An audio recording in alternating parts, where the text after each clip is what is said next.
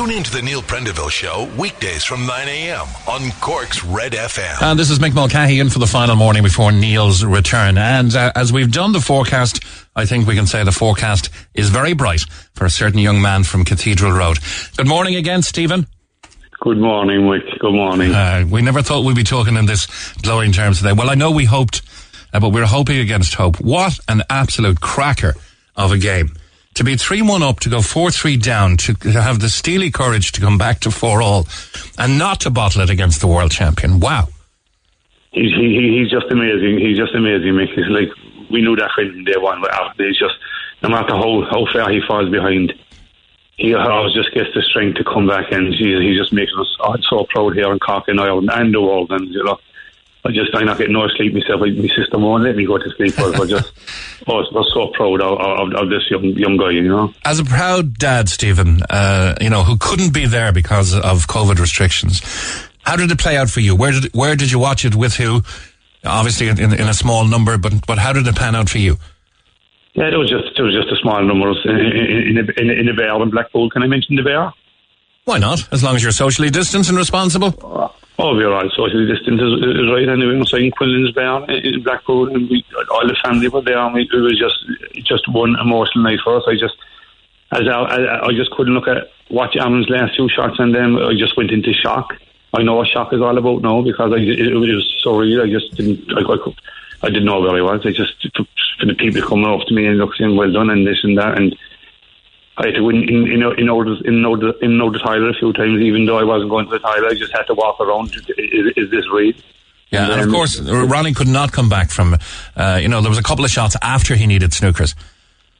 That's that's right yeah it's just that Alan was just kind of you, you could see by the way his reaction down when when when he goes ahead he just speeds up and it's just that he's just enjoying it so, so much, Alan, and um, we're just so we're just so proud. I just I just can't explain how proud we are, and it's, it's just great for this weather company. We we be great sports people here all the time coming out over the city, and it's just amazing. When he let slip that three-one lead against you know his childhood hero, really, uh, he's not long out of childhood. He's only eighteen.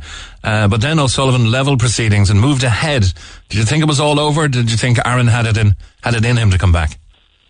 I had it into my. I was saying if he makes a four, I'll, I, I, was fully sure he was going to go on and beat him. Just one bit of luck, and, and he, he, did get it. He did get a bit of luck in that last frame. And thank God, I suppose you know. And so, um, like his, his his name is out there now, bigger than what it ever was. And you know, I just come back to saying, like, I just can't explain how proud we are. Like we we just get emotionally so proud of our son, see us what he's doing. And then I think everyone in Cocknell are so proud of him. You know, that's just that kind of guy. And where does it go from here now? For for Aaron is asleep at the moment, I believe, is he? I was asleep in bed now at the moment. I tried to show him phone a few times, you know, so no answer. So obviously he's probably had a late night now, and um, he's. Uh, I think he's on again today at two o'clock against Matthew Stevens. Now, I know the whole world is looking to comment to Aaron d- directly, but hopefully we'll be able to do that. Um, of course, this all started last week when we had you on looking for his lost cue.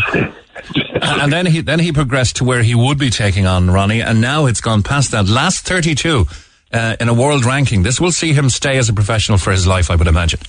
Hopefully, that, that, that was the main thing. That was the main thing with Alan Owen. And everything. It's just that um, he has two years to, to get into the top 64 in the world. But his last three wins now is, is after boosting my, I'd say, reckon up into the 80s already, you know, ranked 80s, 90s, and uh, hopefully he continues. And um, what, what, So, how does that work? When you go professional, you have two years to get into the top 64, is it? Yeah, you start off 120 years, so you have two years to get into top 64. If you if you if you're not in the top 64, you fall off.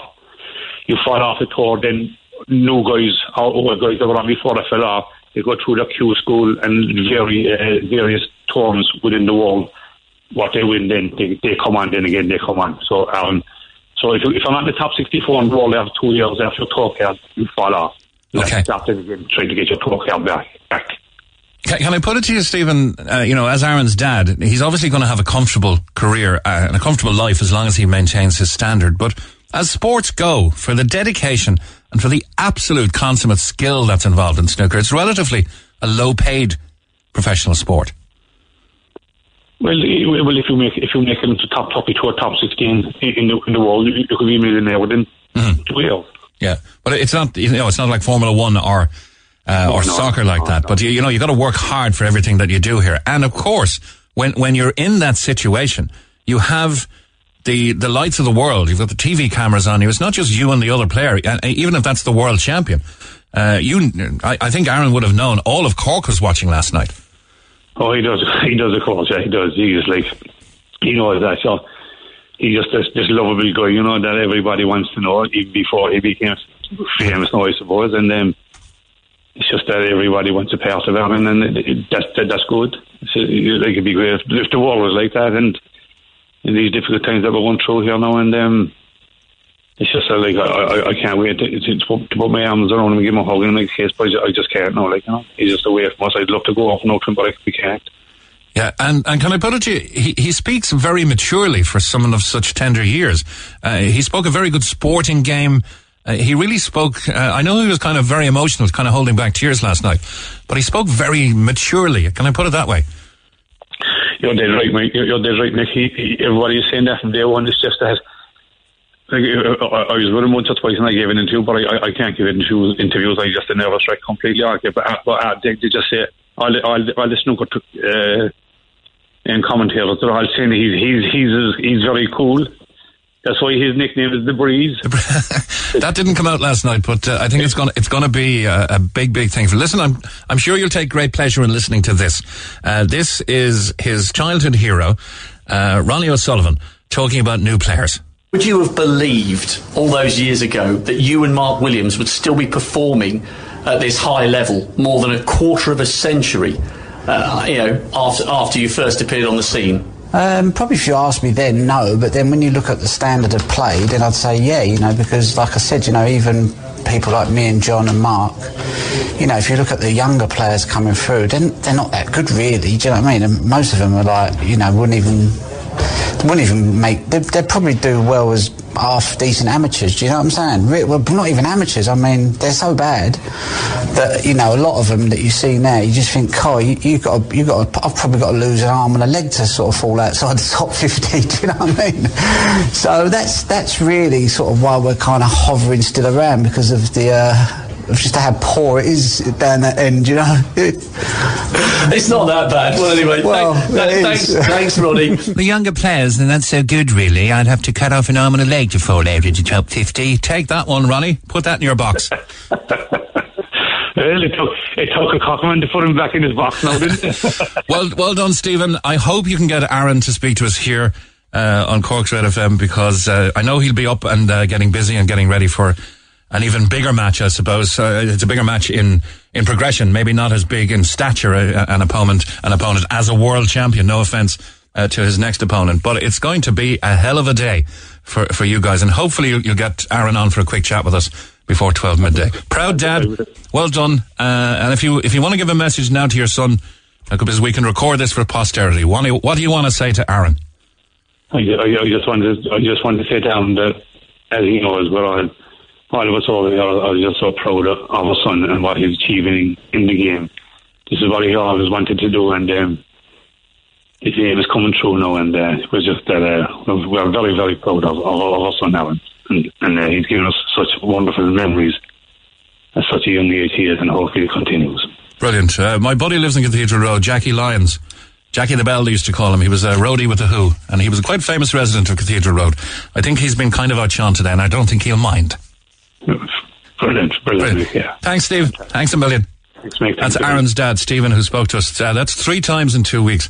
So that's uh, a bit of a record. I'll get to the morning papers, but as we wrap up our, our two weeks on the Neil Prendeville show, uh, some more good news as well. Let's go to DJ Daniels in line five. Hi, DJ. Hi, how are you doing? Very good. Now, we had you on during the week, uh, and uh, you were interviewed live on air on Tuesday. You were reaching out to the people of Cork, looking to come home, kind of despairing with, with your lot in the UK. The response has been incredible. And uh, thanks, thanks to the show, something good has happened. It has been the the response has been phenomenal.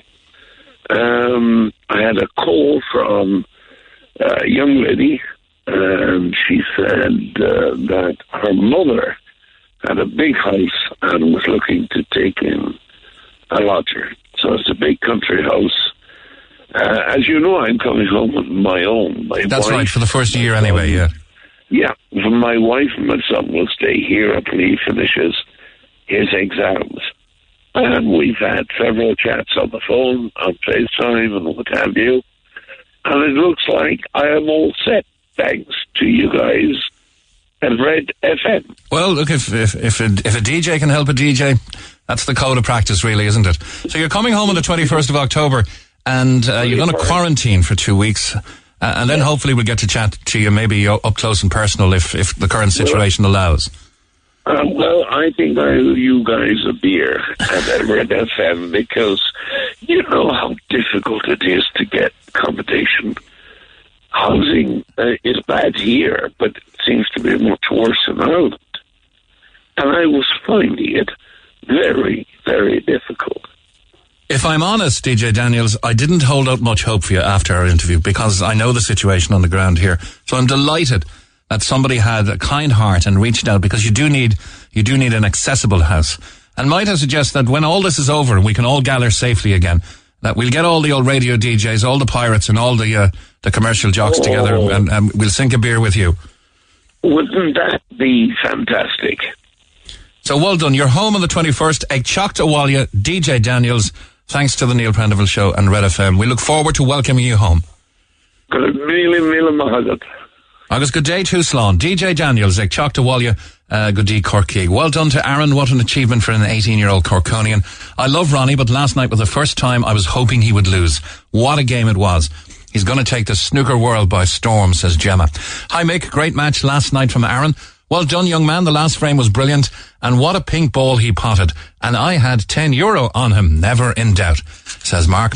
Regarding Aaron, I was on a community radio station with him last year. After answering all the questions and the interview was over, he asked if he could say something. The presenter said, of course. And basically this is what he said. I'd like to thank my parents and all my family for the help and support they had given me over the years. Without their help, I wouldn't have gotten to where I have in snooker. And as a 16 to 17 year old, uh, at the time, to say that without any prompting, it says a lot about him and his family. And if you were watching the interview last night, he did exactly the same thing. Thanked his uh, family, his friends, and his sponsors, and uh, was cheeky enough to name the sponsors as well. So fair play to Aaron, and we hope we get to speak to you on the Neil Prendeville Show uh, before 12 midday. Right now it's 20 past nine. I haven't got to the morning papers and uh, I want to give a quick review of them. Uh, virus hits asylum centre, says the Echo. Government puts lives at risk. The government has been told it's putting the health and lives of direct provision residents at risk following a COVID-19 outbreak at a centre in Cork, front page of the Echo. Also on the Echo, no visitors or parties at UCC owned housing. There's going to be a ban on visitors and parties at UCC owned accommodation when students return to college next week and students who fail to abide by current public health guidelines around gatherings could find themselves facing repercussions. Indeed, I saw on social media this morning there's going to be a 75 euro fine for transgressions on certain practices, uh, as outlined by UCC. While UCC has remained open over the past few months, many students will return to campus next week for the first time since March. And ahead of their return, UCC has published a new community charter, which forms part of the students and staff's return to campus induction.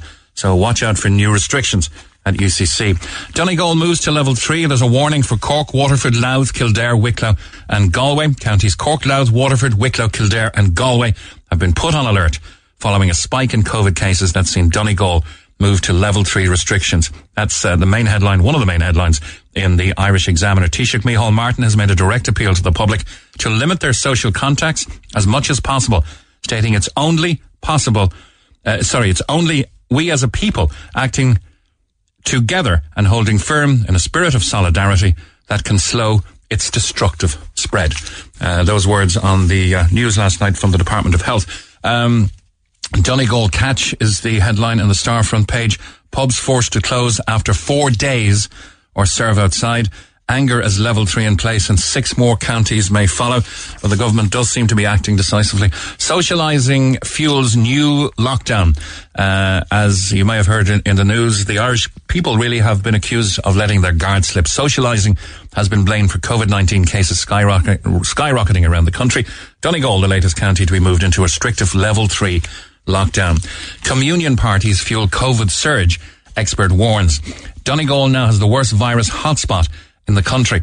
A surge in virus cases has been linked to communion and confirmation parties, a health expert warned, as another county faced into tighter COVID restrictions. Dr. Anthony Breslin, Director of Public Medicine, HSE Northwest, said cases had been linked to these events, as well as people travelling back and forth over the border. And I de- indeed, I believe there's going to be some cross-border travel discussions and possible restrictions as well today. Of course, one of the routes to uh, Donegal is through the north of Ireland, uh, via, let me see, Ardee up to Monaghan and then into uh, Omagh and on to Lifford, Strabane, Letterkenny, uh, the direction. You can, of course, go up the west uh, and go through Sligo on the N17. But one of the routes, one of the popular routes, uh, does take you through Northern Ireland. Pre-flight virus tests at airport. Mary Corcoran is reporting in the Echo that the Dublin Airport Authority is considering establishing a pre-departure COVID-19 testing centre at Cork Airport. Loch Clown is the Sun's front page. An idiotic pub owner served a party at his bar while waiting for his COVID test result. Dozy Gordon Murray may have unwittingly infected punters at Unboharua in Elphin, County Roscommon. Uh, served at a party before his result and fury then after he tested positive. That's the front page of the Sun today. The Mirror has four now on green list. The government yesterday removed Germany, Poland and Lithuania from its travel green list, leaving just four countries exempt from a 14 day quarantine for arriving passengers. Uh, this may not bode well for continued air service from Cork Airport because there is less and less places to fly without having to quarantine. The Echo has more beds to open at the CUH and Mercy. 34 beds are to open at Cork University Hospital, the CUH, after the HSE's winter plan with more beds also due to open at the Mercy University Hospital. Fire atop a MacCurtain Street building has been brought under control. Cork City Fire Brigade responding to an incident on a construction site on MacCurtain Street yesterday. Debenhams workers hand letter to Martin. Also says the Echo. Friday's Echo reporting that Debenhams workers handed a letter into the Taoiseach's Cork office calling for Micheál Martin to support workers in his own constituency. The Debenhams workforce has undertaken industrial action for the past 168 days after the company informed their staff via email in early April that Irish stores were closing. And uh, it's Cork teen Hill stuns his idol O'Sullivan. Snooker a report in the Examiner. We just spoke to Aaron's dad, Stephen, hopefully speaking to Aaron before the end of the programme. Aaron Hill claimed a sensational win over boyhood idol Ronnie O'Sullivan last night at the European Masters. The Examiner also has a serious bun fight earns, uh, ends in a truce at a high noon hearing. Peace has broken out between warring Cork and Dublin restaurateurs, in which a judge in the civil uh, circuit civil court described as a serious bun fight and by no means just a storm in a local teacup. Son of a bun on MacCurtain Street, Cork, travelled specifically to the capital fully prepared for a noon face down with South Dublin rival Son of a Bun. The court heard that hungry critters from miles around, uh, Son of a Bun on the Old Bray Road, Cabinteely had been mistakenly sending orders to Son of a Bun chefs in Cork for delivery of hot hamburgers more than 200 kilometres away. Barrister Freddie Gilligan representing the Cork-based restaurant, explained at the noon listed hearing that the two businesses were involved in a trademark and passing off dispute, and the Cork restaurant was seeking lawful restraints against Son of a Bun, Son of the Bun, sorry, using the same name, Son of the Bun, or any such similar logo. The court was told that Son of a Bun had a loyal following in and beyond Cork as far as Dublin and had 6,300 followers on Instagram, 18,600 on Facebook, and more than 2,000 on Twitter. He said that between May and June 2020, the Cork-based Son of a Bun had received a number of prepaid orders for hamburgers for collection. Having been prepared, they were never collected and customers had demanded refunds. An investigation revealed that those who had placed the orders believed they had been dealing with Son of the Bun in South Dublin. Mr. Gilligan said there had been talks earlier this week which had led to the Dublin-based outlet agreeing to give sworn undertakings to the court uh, to remove all signage, hoarding and images on social media and all online material under the style of Son of the Bun. I might have called them Son of a Bun at the start of that, but um, it's Son of a Bun in Cork and Son of the Bun who were told to restrict their actions online and their ordering uh, in court yesterday. Uh, Aaron Hill has given his own verse, uh, has been given his own verse in Miles Gaffney's iconic Northside Till I Die song, by the way. And this happened very quickly. Uh, Miles Gaffney has uh, contacted us. He stands with a cue and polished black shoes. The writing on his waistcoat says Singleton's SuperValu. mastered his craft in Hussey's crucible. He's Cork's snooker maestro, Aaron Hill. The Neil Prendeville Show. With Tesco. Save time and shop online. Simply log on to tesco.ie. And it's going to be a busy one. We have a family pass to give away for Fota Wildlife Park, and of course, it's Free Food Friday. We want you to message us or voice note who you are, where you work, and why you want us to pick you on 086 8104 106. And uh, of course, the prize is all important. It's Oak Fire Pizza from Princess Street, Clonakilty and Bandon. We're going to sort you out for lunch, you and your team. This happens a week ahead, right? So this is uh, something that will be delivered to you next Friday. And then uh, Philip Burke on More Music will check in to see that everything's going okay. But you're going to get six large pizzas with sides, wood-fired baby potatoes and garlic bread dips, drinks and homemade mini cheesecake tasters. Plus the compostable cups, all you need of the cutlery and napkins, all biodegradable that you'll need as well. You can check out the uh, website at oakfirepizza.ie. Oakfire Pizza, spreading the passion for real wood-fire pizza since 2010. So you can get in touch 0868 104 106. Tell us uh, who you are, where you work, if you can, how many are working there, and why you want us to pick you. Text the Neil Prendeville Show now. 086 8104 106. Red FM. Our first text on Free Food Friday wishing my husband Joe Hayden a very happy birthday today and also my friend Siobhan McCarthy who shares the same birthday as him. It would be great if my hubby's office won the free Friday lunch as well. Hard-working frontline workers in IPS groupage services in Douglas. Love the show, Mick. We'll miss you on air, says Sandra Dwyer. Now to uh, matters more serious and to Susan on line one. Good morning, Susan.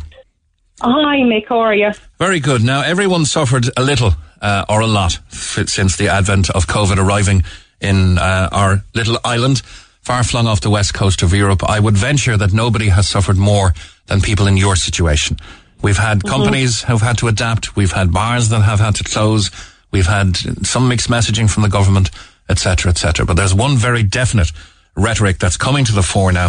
A TD has called for restrictions to be eased in maternity wards after hearing heartbreaking stories from women who've been separated from their partners before and after birth. That was Holly Cairns. We had her in extended interview with her yesterday. And of course, once again, it always comes to however hard it is for someone who inevitably has a happy ending with a healthy child, it, it has to be absolutely harrowing for, for any woman who doesn't carry the full term and who suffers a miscarriage. And that's what happened to you. hmm Yeah, that's right. Um, I suppose it was the May weekend, and we found out that we were pregnant, and like that, delighted, and we start making plans, and we were pregnancy test, and it's only two lines, but it still means the world, and um, like that, um, I had to con- contact my doctor straight away because I actually, I'm actually high risk due to my age and um, type two diabetes. Okay. And with the last two pregnancies I've had, I've had to go on insulin during the pregnancy.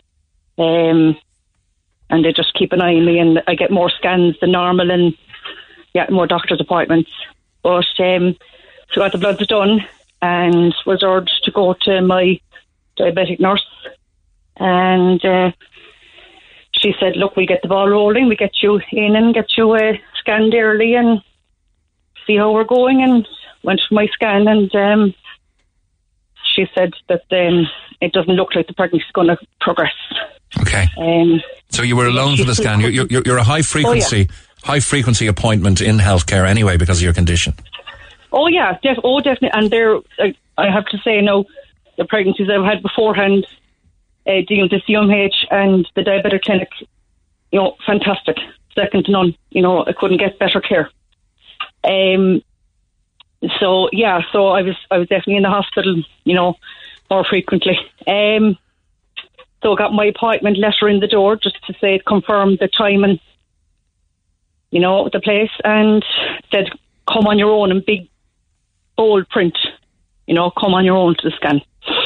So I went up, and um, again you're in with ladies that are going in, you know, they don't know the outcome, but like I suppose the majority of cases, it's good. You know, they come out and they have their next appointment and they don't have to go back to the Ashling Suite because I suppose the Ashling Suite is for early pregnancy.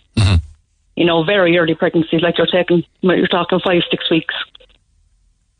So, um, so I went in that day on my own, And she said, look, it doesn't look like it's going to progress, but look, come back next week and we'll rescan you. So went home, hysterical. And um, went back the following week. And she said, look, there's been a small bit of progress. So we still can't confirm miscarriage. So come back again next week. Okay, so th- this is all down to the fetal pole, really, isn't it? That's that. yeah, can- it was that was seen, you see, and, and like they say, like they saw the, the pregnancy sac the first week, and they hadn't seen the fetal pole. So the second week they went back, uh, I went back, and they saw the fetal pole. Then so they said, look, we still can't confirm you're miscarrying, even though they said, look, the pregnancy probably won't go past here, but we can't, you know, say that you're still pregnant, you know. So again, my emotions were up, you know, up to ninety. To be honest, um, up in a heap. Um, went back then the third week in a row again, alone, and they ring you when you're in the, when you're in the car park. You can't actually go into the hospital un until they actually ring your phone to go in and say, look, you know, we're, we're ready here for you. You know, come in now when you're ready. So up to the second floor, up to the Ashling Suite, and uh, she said, look, she said, um, it doesn't look like it's going to progress, so, you know, we'll call it today. And asked me to sit at the end of the corridor behind like a thin blue curtain and wait for the doctor to come in and have a chat with me. all this time alone, yeah. Yeah, not even asked to want a cup of tea. Am I okay? Do I want a glass of water? I Want to phone someone? Nothing. So you felt isolated and alone, obviously. Oh, absolutely.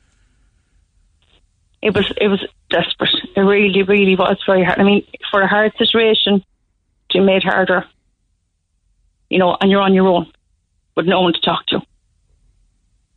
Even if your partner was there, and as, as we said yesterday, fully PPE'd. Uh, oh, if he was in a, a snowsuit or a someone A walking in the moon. Yeah, exactly, exactly. Uh, all all this know, time, like. I don't want to get into it too much, but all this time, Susan, I imagine you're seeing the happy comings and goings of other uh, Oh, you expectant mothers on their own Yep, while you're waiting. And Like how long were you waiting? two hours waiting for the doctor. Wow. Two hours, and like I had, I mean, this is my this was my second miscarriage. Met to be honest, I had one um, just over two years ago. So not that I knew what was going to happen, but you know, I, I suppose I did in a way, but you know, um, this time it was ten times harder because you're on your own, and it's like, you know, so what? Like, I mean, there was girls. No, I know, I know things go on, and need to have a cup of tea, but they were they were like one of the empty scan rooms having a cup of tea, having having a chat, and I know now that's important too, you know, because I suppose they you know they work hard enough, and you know Yeah, they really are on the front line. So did you take the choice of a natural miscarriage? I didn't, I didn't. Like the first one I had natural, um, like to be honest, I didn't know what was happening first time because I didn't know, you know what to expect. But this time round, I said, look, I'm going to opt for the It's the medical Medical management route, I think Yeah. they call it, is it? Yeah, yeah, that's right. Yeah, yeah. You, where you take a tablet at the hospital, and basically uh, the doctor just explained. She said, "Look," she said, "you have you've a gruesome few days now ahead of you." And I said, "Okay." And I went home and like that. Um, my partner is fantastic. I've um, I've young kids as well. I've well, my my baby. He's he was six months at the time and I have an older girl. She's three and a half. And I have two older, but they're they're weird. They're in their twenties. So yeah, So uh, after the, the harrowing experience of going through all that alone, you then had to go home and wait for the inevitable, which is uh, uh, which is anything but pleasant, I would imagine. Horrendous pain, Mm-hmm. No. bleeding. I wouldn't go there. Okay, Yeah, at the same time in the morning. No, no, but yes. but yeah, you had a supportive partner now anyway at home who looked who looked after you and looked after the children. Yeah, he's yeah he's very good. Yeah. And would you, do you understand why these restrictions are in place? It's it's it's for the greater public health. It may seem it may seem that it's very discriminatory against uh, ladies uh, and expectant mothers. And uh, Holly Cairns is uh, uh, is saying that she's been contacted by many, um, dozens and dozens, uh, not only who've had miscarriages but who've also given birth and their partners and about the difficulties they've faced. I know the partners are are there for the moment of truth and maybe for an hour either side or whatever. Mm-hmm. It's a very lonely process. It is. It is. Especially first time moms. You know, I think especially, more especially then, because even the girl yesterday, the American girl that, that was on, I, I heard her yesterday, and uh, like that, you know, what she went through as a first time mum. It was tough, very, very tough on her, I can imagine. You know? That was a very tough uh, time that she had. Uh, you know, even though it ended well, uh, she al- she also had told us that she had a very very difficult time breastfeeding, uh, and that only compounded her her agony really. Mm-hmm. But at least she had a uh, she had a happy outcome in that she's now she's now cradling a child. Um, Yeah. would it have made a huge difference to you to have had your partner support through through that the many scans, the many attendances at, at medical appointments, and ultimately the that fateful day? Yeah, of course, of course, absolutely. You know, hundred percent. You know, uh, like he was there for all the other scans. You know, for the fast pregnancies that I've had and good outcomes that I've had, and he was there for all of it. And I said I, I would have extra scans because of my high risk. You know. Exactly. And uh, Holly Cairns, TD, said some of the restrictions have been eased in Dublin based hospitals. She discussed that yesterday with us on air, but they haven't in Cork. Perhaps there's good reasons for that, she said, but we don't have the information. You can see why people are upset.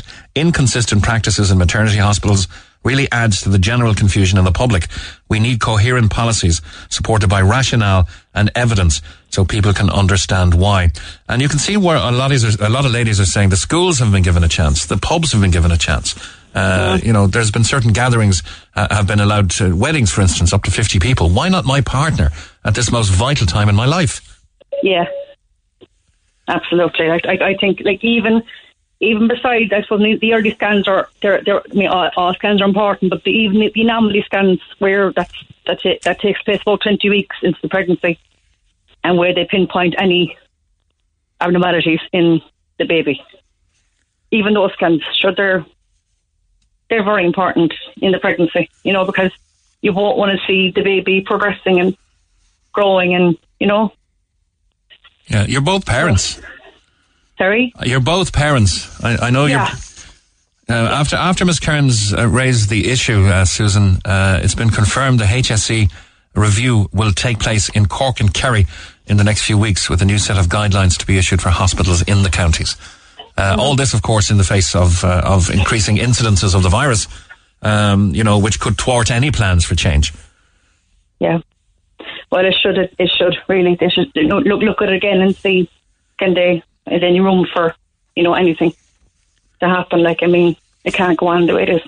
Yeah, You know. well, listen, thanks, thanks for coming on and for giving voice to your own personal situation and hopefully adding a bit of weight to the argument that partners should be allowed for these uh, very vital elements of form- uh, the formative months of, of, of, a, of, of a child's development in the womb.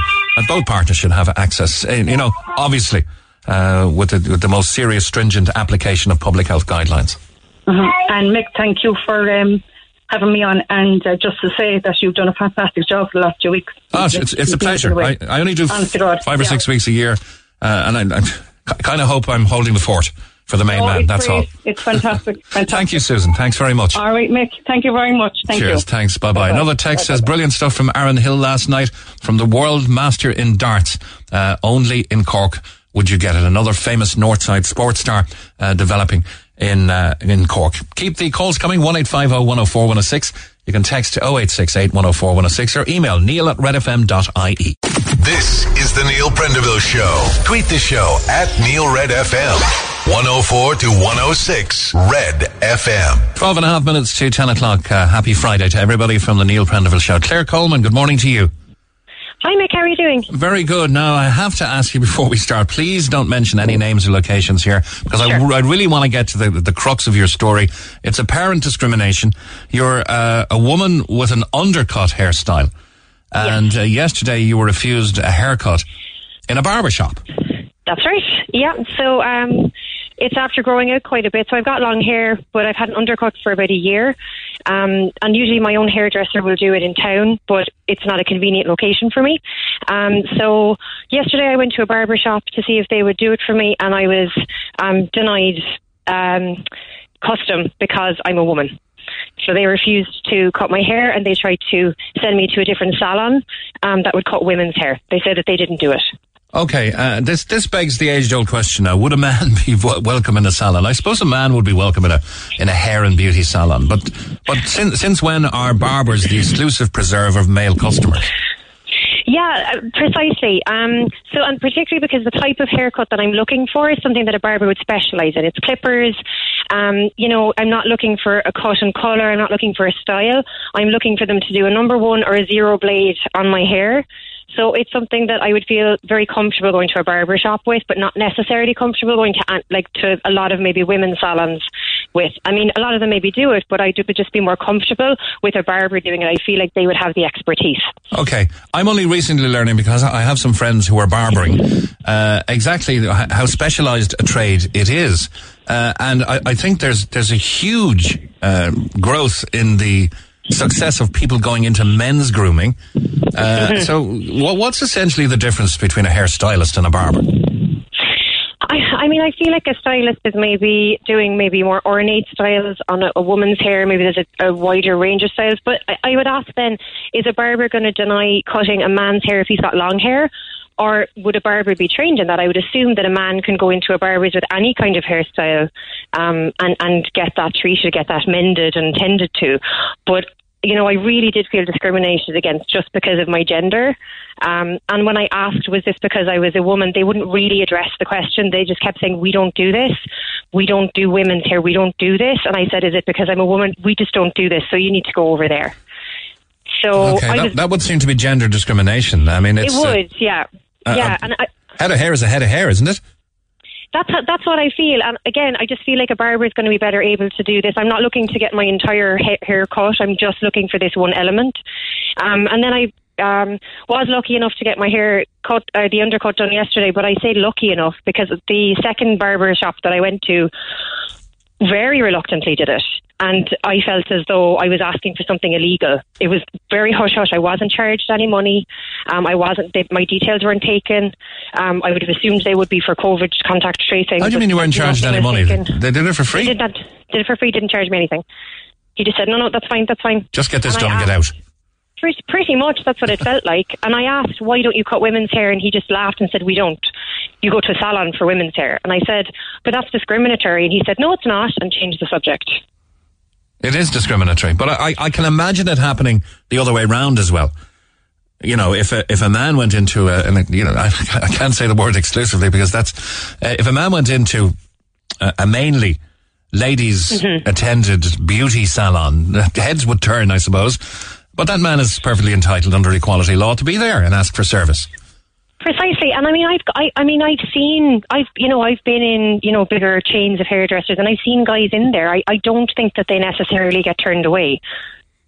Do you want us to see if we can find you a regular barber who'd be happy to? It doesn't seem like your style is too adventurous. Do, do you know where the most adventurous barbers uh, I've seen anyway? Uh, not that I use them, but um, when you're in Spain, uh, we used to spend a bit of time in Tenerife. Some of the some of the barbers they're very adventurous with their cuts and styles and mm-hmm. the things that uh, you know, they, they, they, were cutting shamrocks in Irish kids' heads, and you know the way yeah, the, way yeah. they, the way they do it.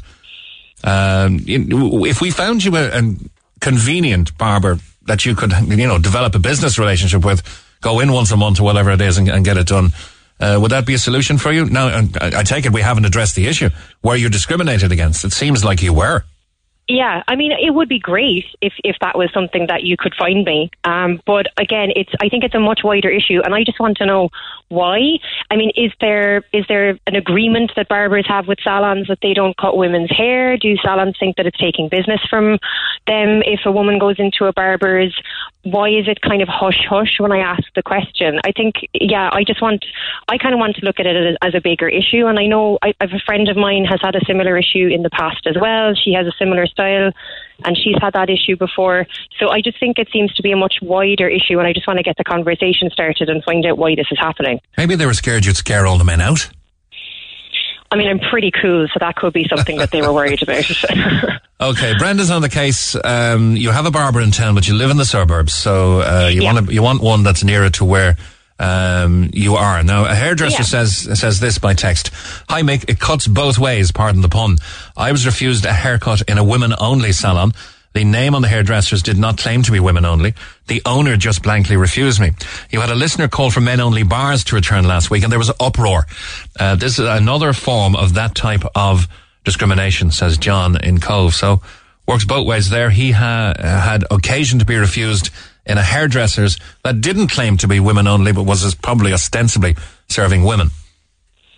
And I think that's terrible too. I, I think it does. It shouldn't. It shouldn't be the case. I think hair is hair, and like maybe someone doesn't have the specific expertise for the haircut that you want, but that should be the explanation.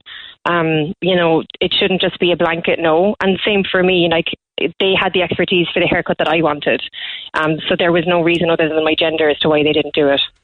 Okay, and I, I'm. Pardon my naivety on hairstyles, but uh, can you describe it to me?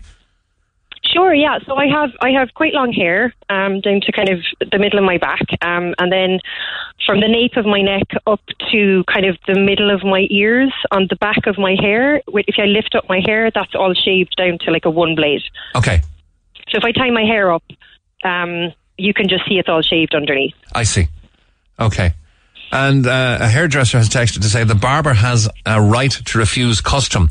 Yes, I would agree the barber has a right to refuse custom, but not on the basis of gender. Yeah. Same. Yeah, I, I agree. And while I remember, uh, Claire, did you see the movie about Ruth Bader Ginsburg, the Supreme Court Justice? Because if I don't mention this now, I'm going to forget it. Uh, it's I, called. I haven't, but it's on my list. It's okay. It's on Netflix, as far as I know. Uh, and uh, it was kind of strange watching uh, POTUS, uh, Donald Trump, yesterday being booed at her coffin. This is a giant among all women. Ruth Bader Ginsburg fought uh, through minding a very sick husband. Uh, being a mother to a family, being a student, uh, being a, a, trainee lawyer, she eventually made her way to the Supreme Court. Uh, I think she was uh, maybe not the first, but the second uh, female uh, ever to make it to Supreme Court level in the United States. Her striking down of literally thousands of anti-discriminatory laws to the betterment of women and women's rights is, is just legendary. The, the, the movie is called On the Basis of Sex, and it's you know the title might put a lot of people off it's absolutely a tour de force of a movie. Uh, and I wandered into that because of that text. The barber has a right to refuse custom, but certainly not uh, on gender grounds. So we'll be back in touch. Um, it doesn't seem like it's a huge, it's not rocket science what you want done to your hair. So any, any barber could technically do this. Yeah, and the, the, other thing I forgot to mention at the start was the barbershop that I went into had no customers in there. Ah. Initially, there was they were just sitting down chatting the two the two barbers that were in there. So it's not like you know, it was going to be inconvenient for them. They weren't too busy. Like there could have been no other reason other than my gender. Okay, Mike says it's like asking a plasterer to wire your house. But how? like it's hair, it's hair, and they're shaving it. It's the same way that they'll it's shave. hair. You work hair. with it every day. You know, I'm not going to bite you. Please cut my hair. Thanks a million. Yeah. Um, we will come back to you because um, you know, we're, we're going to find you some solution here anyway, and someone you can feel comfortable with and go back to regularly. Thanks, Claire. That'd be great. Thank Thanks, you. Bye. Thank you very much. Now, keep those texts coming in for Free Food Friday. Uh, we have Oakfire Pizza for you in Princess Street, Clonakilty and Bandon. Uh, so wherever you are in the county, we'll get it to you fresh. We're going to sort out lunch for you. This, uh, we work a week behind, so it will be next Friday, not today, okay? That's six large pizzas and sides, wood-fired baby potatoes, garlic bread, dips, drinks, and homemade mini cheesecake tasters, plus the compostable cups and all the cutlery and napkins that you will need. Oakfirepizza.ie is spreading the passion for real wood-fire pizza since 2010. So 086 8104 106. Who are you? Where are you working? And why do you want the pizza? The Neil Prendeville Show. With Tesco. Save time and shop online. Simply log on to tesco.ie. And I'm only doing that to give my mother-in-law a heart attack. I must mention her. I'll be I'll get a swing of the handbag. Uh, she's been tuned in for the last uh, two weeks and told me yesterday. I didn't even notice that I'd given out a wrong time check. So I'd say she's having a heart attack right now. Good morning to Olive. Uh, Kelly, it is seven minutes past ten, not seven minutes past seven. Now, it's really opening up on this uh, because we have a huge reaction to uh, this lady being refused a haircut, essentially, in a barber's yesterday. And we have barber Mary Hayes on the line, uh, who's going to make an offer to us. Hi, Mary, how are you? I'm good. How are you? Uh, great. Happy Friday. You too. So, what are you going to offer? Free cuts to our listener. Yeah, whenever she wants.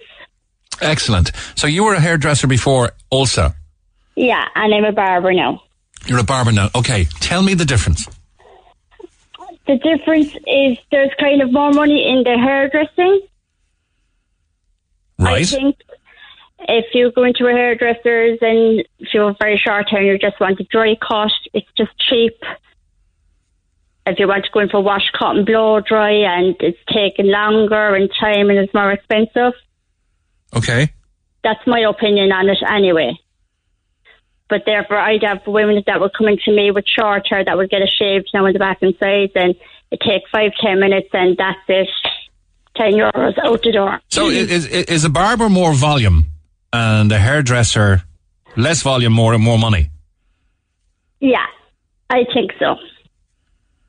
Okay. Okay, that's that's that's a good explanation, I guess, because I'm I, I don't use barbers. I don't have any hair. Uh, oh, like my husband. Exactly, and my buddy Derek Nash has just texted me in to say, "What are you doing on talking about hair on the Neil Prendeville show? You don't have any." I hear it's very important. Listen, Claire. Claire is back on the line uh, to uh, accept your kind offer. I hope. Hi, Claire. Hi there, how are you? Very good. Now you have a, a dedicated barber here in Mary Hayes who's going to help you out ongoing, if you wish. Amazing, amazing. Thank you so much, Mary. That's so kind. No problem at all. No problem at all. Are you are you based uh, in in a in a in a shop? Are you I'm- working from home? Yeah. I'm in Douglas on a Wednesday and I'm in Passage on a Thursday, but I can go to her house if she wants, whenever she wants. Or The, the evening, there's no problem I at all. don't think she'll expect you to do it for free forever, though. Maybe once or twice. No, no, I would do it for free Mhm. because I know, I know what it's like. Yeah, I have a, a friend. Uh, in fact, his name was just mentioned Free Food Friday, so he won't be winning today. He might win with Neil Prendeville someday, but it wouldn't be right if he won when I'm here. There'd be all sorts of things said. Uh, and his his son Jeff. So Jeff Hayden is becoming quite the barber. Now Jeff went on holidays to Zante, uh, and Yeah. with, whatever happened with COVID, anyway, um, there were some restrictions, and he hasn't come home. And and a barbering opportunity kicked in, right?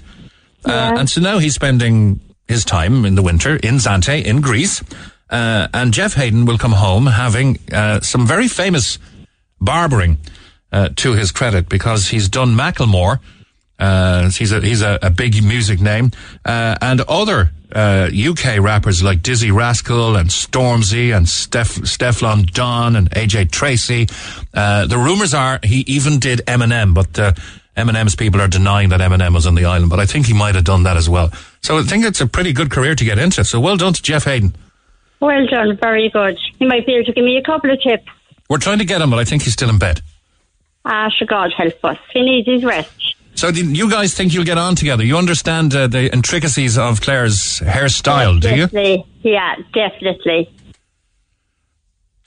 Okay. And have have you been in situations where uh, barbers have refused women and hairstylists have refused men? Yeah, yeah. Um, I'm looking at an independent, um, uh, Irish Independent report from the 10th of June. A barber allegedly turned away a gay couple and a young boy with a disability when they came into a shop to get their hair cut. Um, Michel Giansanti and his boyfriend Robert Nagel claimed they were refused by a Turkish barber in Cork because they were gay. A few days ago, I needed a haircut. My boyfriend came with me because he saw a style he wanted for me in a magazine, wanted to explain to the guy the style. I sat down on a chair, and while my boyfriend was explaining what I wanted, the barber interrupted him and said he wasn't going to do this, and we could get it done next door. Uh, I I had uh, going on, and I, I had been going to this barber for ten months previously, and never had any problems. But the second I walked in with my boyfriend, he was very rude. I'm gay, so I'm pretty sure that was the reason. You're a lady, and that you're pretty sure that was the reason, Claire. Yeah, definitely. absolutely. Yeah. I, I can't see any other reason. Um, like I said, the shop is empty, so I can't see why they refuse it. Okay, we have many, many. I, I, I don't know what to say. Hairdressers or barbers. We've many people working in the hair industry, uh, asking, "Would you come and visit and get a free cut?" The girl on about haircuts. If you ever wanted to come to Fermoy, I'd happily do. I often do these cuts. Says Luke Heffernan. Maybe you can put that one on your your wish list and tell her go to Artisan in Donnybrook. Other people are saying, "Will people ever get over this gender crap? A woman is a woman and a man is a man." But hair is hair, so don't say visit. Hair is hair, love is love. Hiya, I went into a hairdresser's and I was refused service. I left and thought no more of it and didn't go crying on the radio station. There are way more female hairdressers than men, for God's sake, says Declan and Carrigaline. And one more. Hey guys, I own the Asylum Barbershop. We're more than happy to cut women's hair. So tell that girl she's more than welcome. So it's great to hear that there are a lot of barbers who are saying that they're happy to cut women's hair, and that uh, hopefully what I've I've experienced is slightly more isolated. Incident. Yeah, hopefully it's a one-off incident. Uh, you know, people should not discriminate on the basis of gender. Thank you, guys, and happy haircuts to all. Thanks so much. Thank you. All the Bye. best. Bye bye. Bye. The world of barbering opening up today on the Neil Prendeville Show. Well, how about opening up a Free Food Friday Oak Fire Pizza lunch? Uh, we'll get it delivered fresh to you next Friday from Princess Street, from Clonakilty, or from Bandon. We're going to sort out lunch with six pizzas, large pizzas with sides. They're absolutely gorgeous. Wood fired baby potatoes and garlic bread dips, drinks, and homemade mini cheesecake tasters. Plus the compostable cups, the cutlery, and all the napkins you'll need as well. You can check it all out. It's mouth-watering stuff on oakfirepizza.ie. Lunch for Common Sports uh, Warehouse in Little Island, says Michelle. Futura Frames in Bandon would love lunch. We're flat out busy. Uh, hi Mick, we'd love lunch for all the girls who are working as nurses on call. My name is Fiona Toomey. We've worked right through the pandemic and we feel we need a well-deserved treat. Nicola and Didi Security in Ballycurreen Industrial Estate here, our hard-working engineers are out on site, but they would never be so happy for me to ring them to come back to the office to feed them. Uh, isn't that very mammy of you? And we will share the lunch with all units around us, sharing the love. And we would be COVID compliant, of course. Sinead Kelly here in Mayfield working for Amazon from home with COVID. A pizza would be a lovely treat. You'll hardly eat six of them, Sinead. I love the show. Hi, Mick. My name is Mary McGough. We are in Argos in Mahon Point. We're working hard serving our customers while following all the social distancing rules. Hi, the Brothers of Charity are a day service and we're working very hard. Lunch would be a great treat for the end of the week, says Megan. Hi, Mick. Can I please nominate the staff at Ballygarvan National School? They've done an amazing job in bringing kids back to school safely, including my little boy, who's happy out. I'm so thankful to them. This would be a lovely treat for the staff. Good morning, Elaine Murphy here from MMD Construction. Uh, in Cork Airport Business Park. We'd love pizza. Hi to all in the Glanmire Credit Union. The staff would love free uh, free food Friday. I make the girls in Phelan's Pharmacy on Baker's Road would love a treat. We're loving the show. It's helping get get us through our busy day counting tables. Uh, pizza is our happy food. Uh, it would make our day if we won the Free Food Friday. Counting tables is a new one on me, but there, if that was, that's what you're doing, more power to you. Morning, my name is Emma. We work at Select Hotels of Ireland on the Mallow Road. I'm celebrating my 40th birthday today. I'd love to win the prize and celebrate with work friends. Lorraine O'Sullivan here from Magic Vacations in Kinsale. Please consider us for a free lunch. The travel trade is going through a tough time at the moment, so we'd love a treat. We've been working so hard to sort people's holidays. Thanks in advance. Hi, Mick, the finance team at Hobart, AV, Pound, Goulds Hill in Mallow would enjoy a treat. AP Vaughan Recycling, always texting in. They're very busy and they're very hungry. We're going to take text 104 and uh, you never know. Uh, if you're going to be that text, you're not going to be that text. Could happen early, could happen late. Firefighters and all the office staff at Midleton Fire Station would love lunch this Friday. Hi Mick, my name is Breda and I'm an ex-worker of St. Vincent's Residential Care in St. Mary's Road in Cork. I wish to nominate St. Vincent's for the pizza giveaway. The management staff and residents are amazing. Like all over the world, St. Vincent's are doing their utmost to keep happy while learning to cope with COVID-19 and we love the show. And so we'll come back to those uh, Free Food Friday mentions uh, as we continue with the program. Hey guys, uh, the, in the Asylum Barbershop, I read that one. Happy to cut women's hair anytime. So tell that woman she is more than welcome. You can uh, call 1-850-104-106. You can text 086 8104 106 or indeed you can email the show's regular email address and that's neil at redfm.ie. Now to more texts, um, the TD pay rise comments from yesterday's program. Anthony says, when is this going to stop?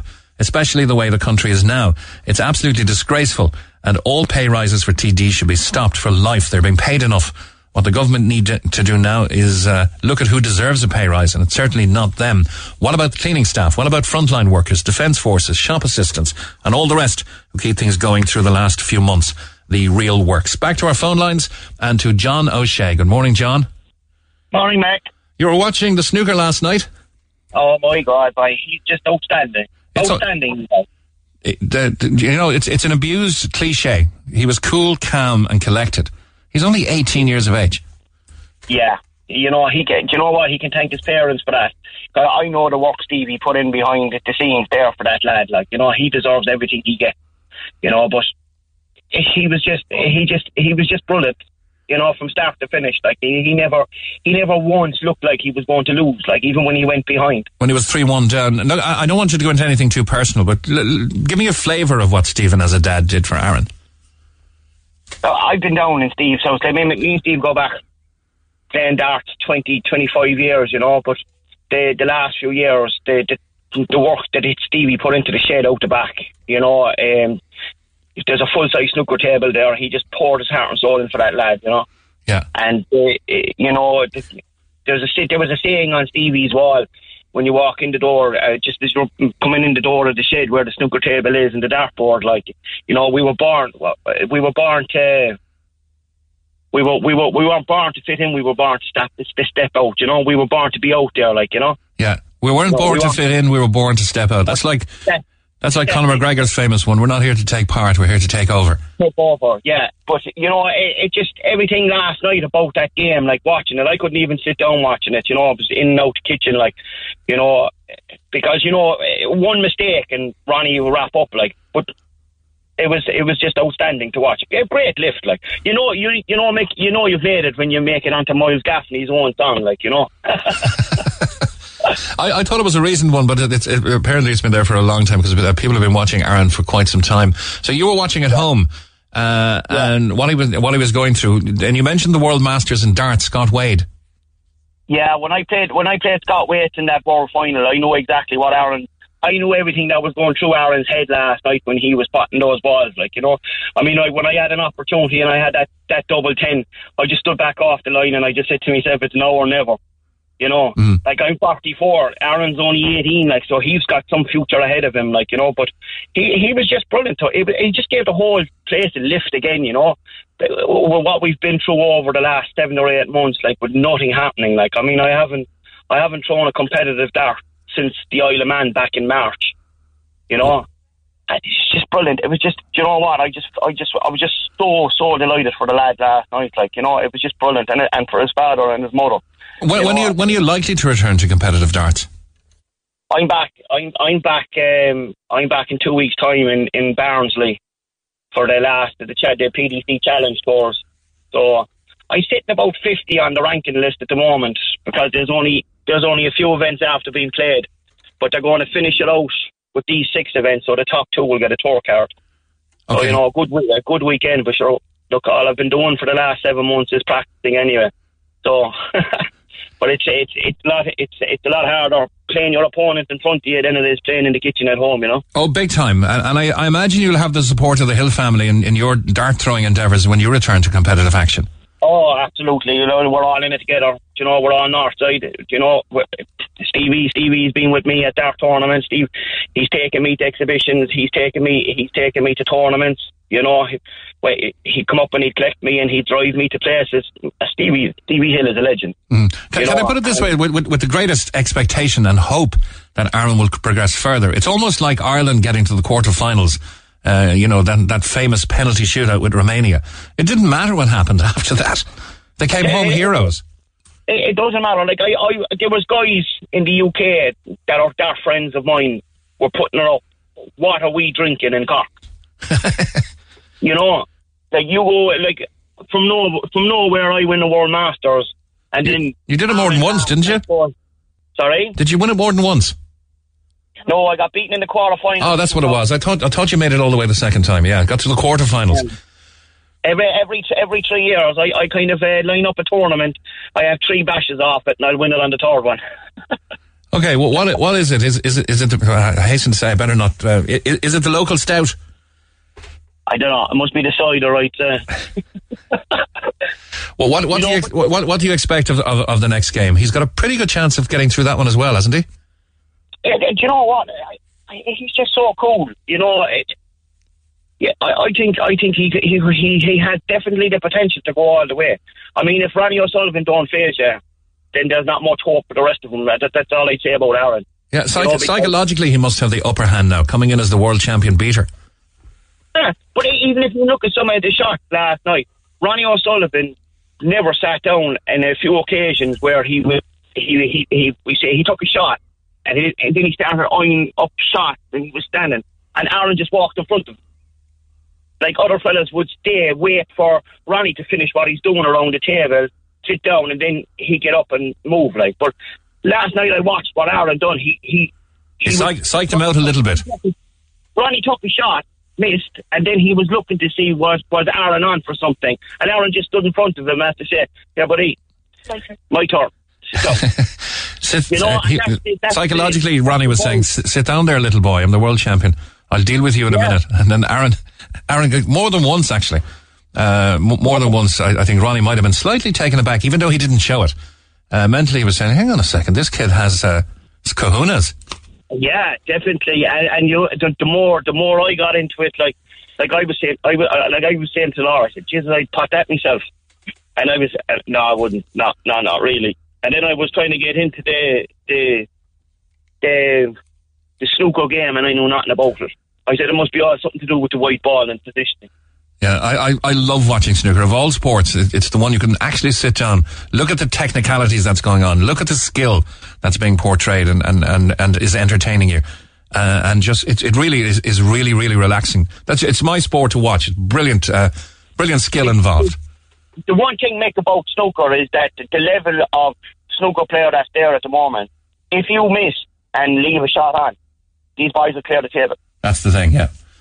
You know, you know, like, like if you miss if you miss a double in darts, the other guy comes in and he clear up as well. Like, you know, it's it's it's all hard work. Like, and I know that young that, that young lad put in some work, and his father has an awful lot to be thankful for because he, you know what he's just he's just so br- he was he's just brilliant around that kid. Like, you know, and he's given him every opportunity to be a professional, and and I hope he goes all the way to the top. Yeah, and I hope we get a picture of, of the time when they can throw their arms around each other. Uh, there might be a bit of quarantining involved, maybe first. Uh, hi, Mick, there must be something about Cork and sporting success at this time of the year, following Aaron's win last night, just recalling Sonia's silver medal at the Olympics. I think it ran off about uh, quarter to 11 or 5 to 11, uh, 20 years ago exactly today. Uh, so that's brilliant as well. And one more text, John. Uh, lived next door to Stephen Hill and his family as kids. Great memories. Delighted for the Hill family. Will you give Aaron a buzz there? I know uh, Stephen's giving him a buzz on our behalf. Tell him we need to speak to him before 12 if possible, please. Brilliant. If, Brilliant. if, if he'll grant us the interview. He's, do you know what? He's, he, he, he will, because you know what? He love it. He's not like his father at all. Like, you know what I mean? Like, he, he, when you're, when you're out having a pint with Steve, you can't get a word in each way with him, but I'd say when it comes to interviews with TV cameras and everything, he's gone for the hills because he tells a good story, Stevie does, but he's a, he's a gas man. Like. He was a little nervous You know? the first time. The second, we've spoken to him three times. He was fine this morning. So he's, he's getting quite the media personality now. He's, get, he's getting used to it though. Like, get right. a phone call off him now in a minute, and he'll be charging me for media. He'll be doing my, my, my media as well now. World Dart Champs, John O'Shea, thank, thank, thanks a million for coming on and for your, uh, for your interpretation really of the psyche, uh, and the parenting that brought uh, Aaron Hill to where he is today. Thanks a million and we hope to talk to Aaron before 12. Talk to Neil Prendeville now. 1851 04106. Red FM. And a very good morning. This is Mick Mulcahy with the time coming up on 10.30 and Neil Prendeville returns to the hot seat on Monday morning after his holidays. Don't forget we have a family pass to Fota Wildlife Park to give away as well as our free food Friday, which takes up a lot of our Friday. And one final mention for an industry I'm happy to uh, give publicity to because I know they're struggling as well as a lot of other elements of Irish industry. Mick, I know you're very busy, but can you give the taxi protest another mention, please? Next Monday, 28th of September, 9.45, meeting up at Castle Road, String, uh, Ringmahon Road. That's by the pitches, so there's plenty of off uh, the side of the road parking there. Uh, and you can gather with safety. There are many, many numbers of taxis, I would imagine. Castle Road, stroke Ringmahon Road. They're heading through the tunnel and into the city. And please, please, all taxi drivers try and attend. Together, we are stronger. Thanks so much, Mick, says Anthony. Happy to uh, call that out for one final time. That's the 28th, next Monday, 9.45, Castle Road, Ringmahon Road, heading through the tunnel and into the city. There will be, I suppose, some traffic disruption, um, but these taxi people have to voice their concern at the state of the industry at the moment, and they are looking for support, so happy to publicise that. I'm one billion percent for equal rights, but could it be that men are more laid back about their hair, and a barber would be more nervous to mess up a woman's hair? Interesting point. Would a barber be more nervous to mess up a woman's hair? Might have uh, did a lot better if that's what the barber said, uh, instead of potentially discriminating against uh, somebody on the basis of gender. The best barbers for male and female is Bosco and Mike's in the Square, Pearse Road in Ballyphehane. Go in and ask for Mike. What's wrong with Bosco? Bosco and Mike's, the Square, Pearse Road, Ballyphehane. I used to go there years ago uh, when I had a bit of hair. Uh, fabulous place over there by Barty's Chipper. Uh, and, a, and a lovely bunch of guys in there and a great positive atmosphere. Uh, what about the uh, women only gyms? Not a word about that. If it was a men's only gym, there would be murder. Uh, and now to uh, matters more serious. We're going to line five and to Tom, who has a council house problem. Good morning, Tom. Good morning. Now, you moved into your council house six years ago, and in the past three to four years, you've had issues not just with the chimney, but with the roof. Oh, gee, I'm after having a lot of problems up here with the council house, uh, Neil. It's like it started off. It started off with the bathroom. Okay. Uh, the bathroom there was like, you know, that pla- tile on the walls. Yeah, it's, it's damp and the tiles are falling off, is it? Oh, Jesus, yeah. So, like, I had to go in and do that myself after reporting that to the council. I had to get a loan shark to do that for me. A loan shark. Oh, okay, and when you light the fire, this uh, Sorry? when you light the fire, there's bits of the chimney falling down. You're saying? Oh, at the inside of the chimney. Oh, they came up and they, uh, they put a brush up it, uh, uh, brush up it to clean it, and they went away again. The top of the chimney out the back is falling down because we had John. Ma- What is this? Is that his name, John Maher? Yes, we've been in touch with Councillor John Maher on the matter. He's, he's taking up the case, so we're going to be in touch with him again after the program. Can I just put it to you this? Uh, I've had personal experience of cracks in chimneys. One of the most dangerous things that can ever happen in a house, because you're you could be subject to the ingress of carbon dioxide in the upstairs rooms. It could kill you in your sleep. I know that myself, Neil. But the thing is, like, they're not doing nothing for me. I've been on to a load of people about it. I was on to a guy there who rang me from the council there yesterday after I was talking to Seamus. His name is Richie Power. He works for the corporation in North Central. And he said he's popping up to me, but he didn't want me to talk to you on the radio.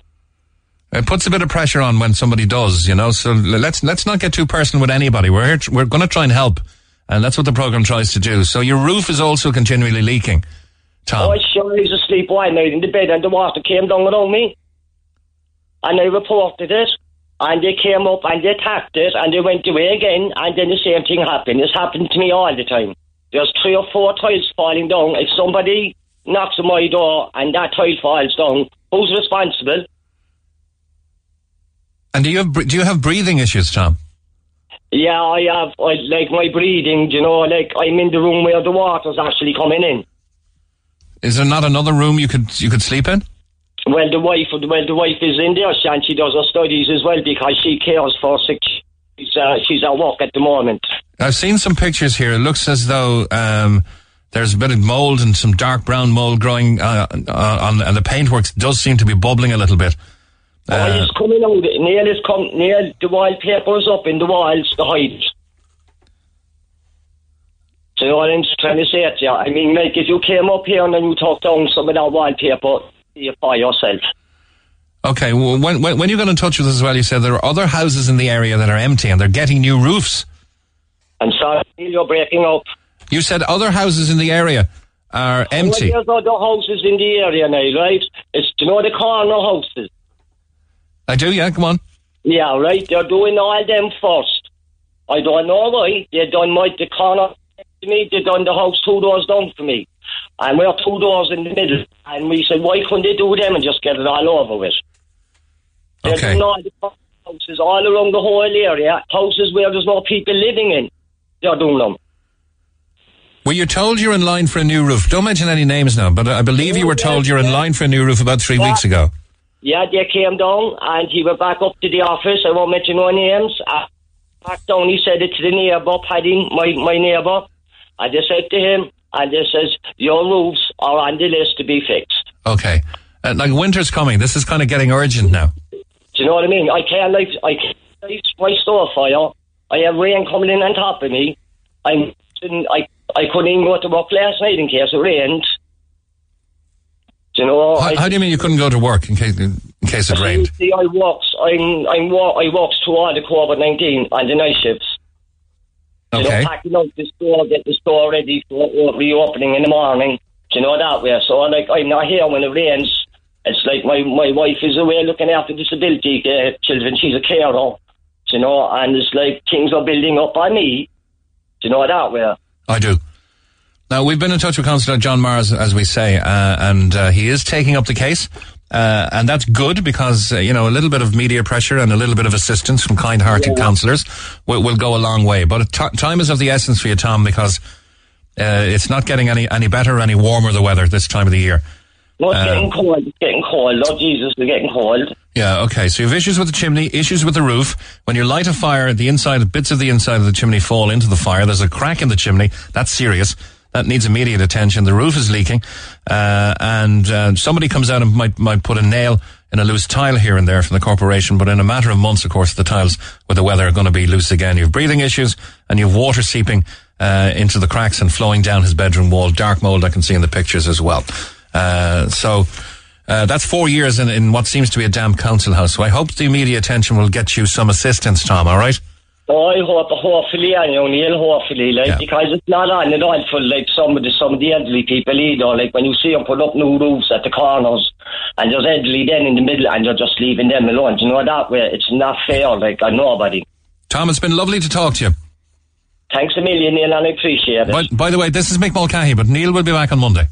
Oh, thanks a million. Sorry about that, Nick. Oh, bother, bye.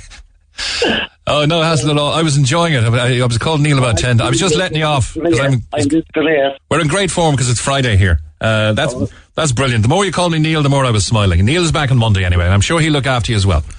Oh, my God. Oh, okay, thanks. Thanks, Tom. All the best. Uh, okay, we have more free food, uh, free food Fridays on this happy Friday. Uh, Linda Baldwin here from Hickey's Pharmacy on Gurranabraher Road. We'd love to win Free Food Friday and give us a boost in the busy times we're working through the pandemic. We've seven here. Amari Ireland Limited are on the Tramore Road in Cork. Hi guys, love the show. We listen every morning. Uh, would love some of that oak fire pizza uh, for myself and the team up here in Hickey's Pharmacy on Baker's Road. Mick, you're doing a great job, by the way. Flattery gets you everywhere. We've been working super hard the last couple of days as our flu vaccination season has just begun and we've definitely built up an appetite, says Stephanie. Texting for Free Food Friday. I work in Riverview Veterinary Clinic in Bandon and I would absolutely love to win Oakfire Pizza for all my fellow staff members. There's too many of us to count between vets, vet nurses and receptionists. But all I know is that we work extremely hard, long hours and I know they'd all love some pizza for lunch on a Friday. We're always tuned in and listening to Red FM, and this would be such a great surprise. Uh, that's Ashley, uh, RVG in Bandon, Riverview Veterinary Clinic.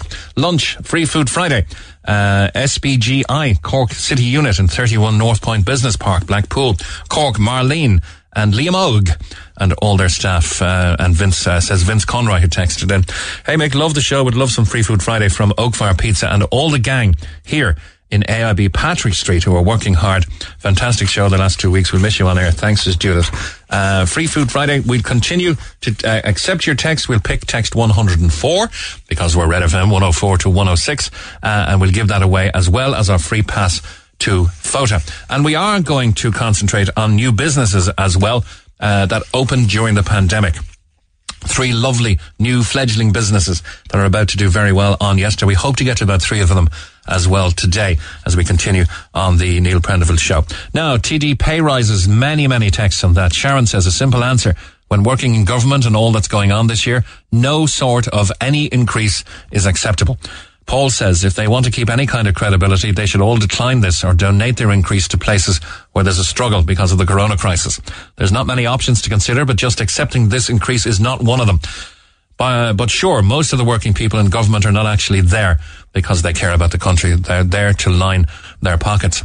Uh, Fiona says, I work in the public sector and during the recession we tried to put the pay increase into a central pot to keep other colleagues in jobs, but this was eventually returned as legally it wasn't possible. I would happily refuse this pay increase, but we don't have a choice. Uh, that's Fiona who's getting the pay increase because she's legally entitled to it. Tried to give it back to help others, but that wasn't legally possible, apparently. Catherine says, well, when they take from the poor to give to the rich, it's a brilliant country. Nothing has changed for centuries. The rich get richer off the backs of the poor working sods who have to support this country. And anybody who tried to bring the truth to light are persecuted. Ashling's not one bit surprised. The government are greedy out and only looking after themselves. People have lost their jobs, are taking pay cuts and are struggling and the government are then giving themselves pay rises. They should be taking huge pay cuts. They don't deserve the huge wages they're on. There are those and many more texts to get to between now and 12 midday.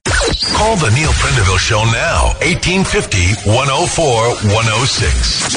Red FM. Coming up on 18 minutes to 11 o'clock, Patrick Hogan is the owner of NRG Store. Good morning, Patrick.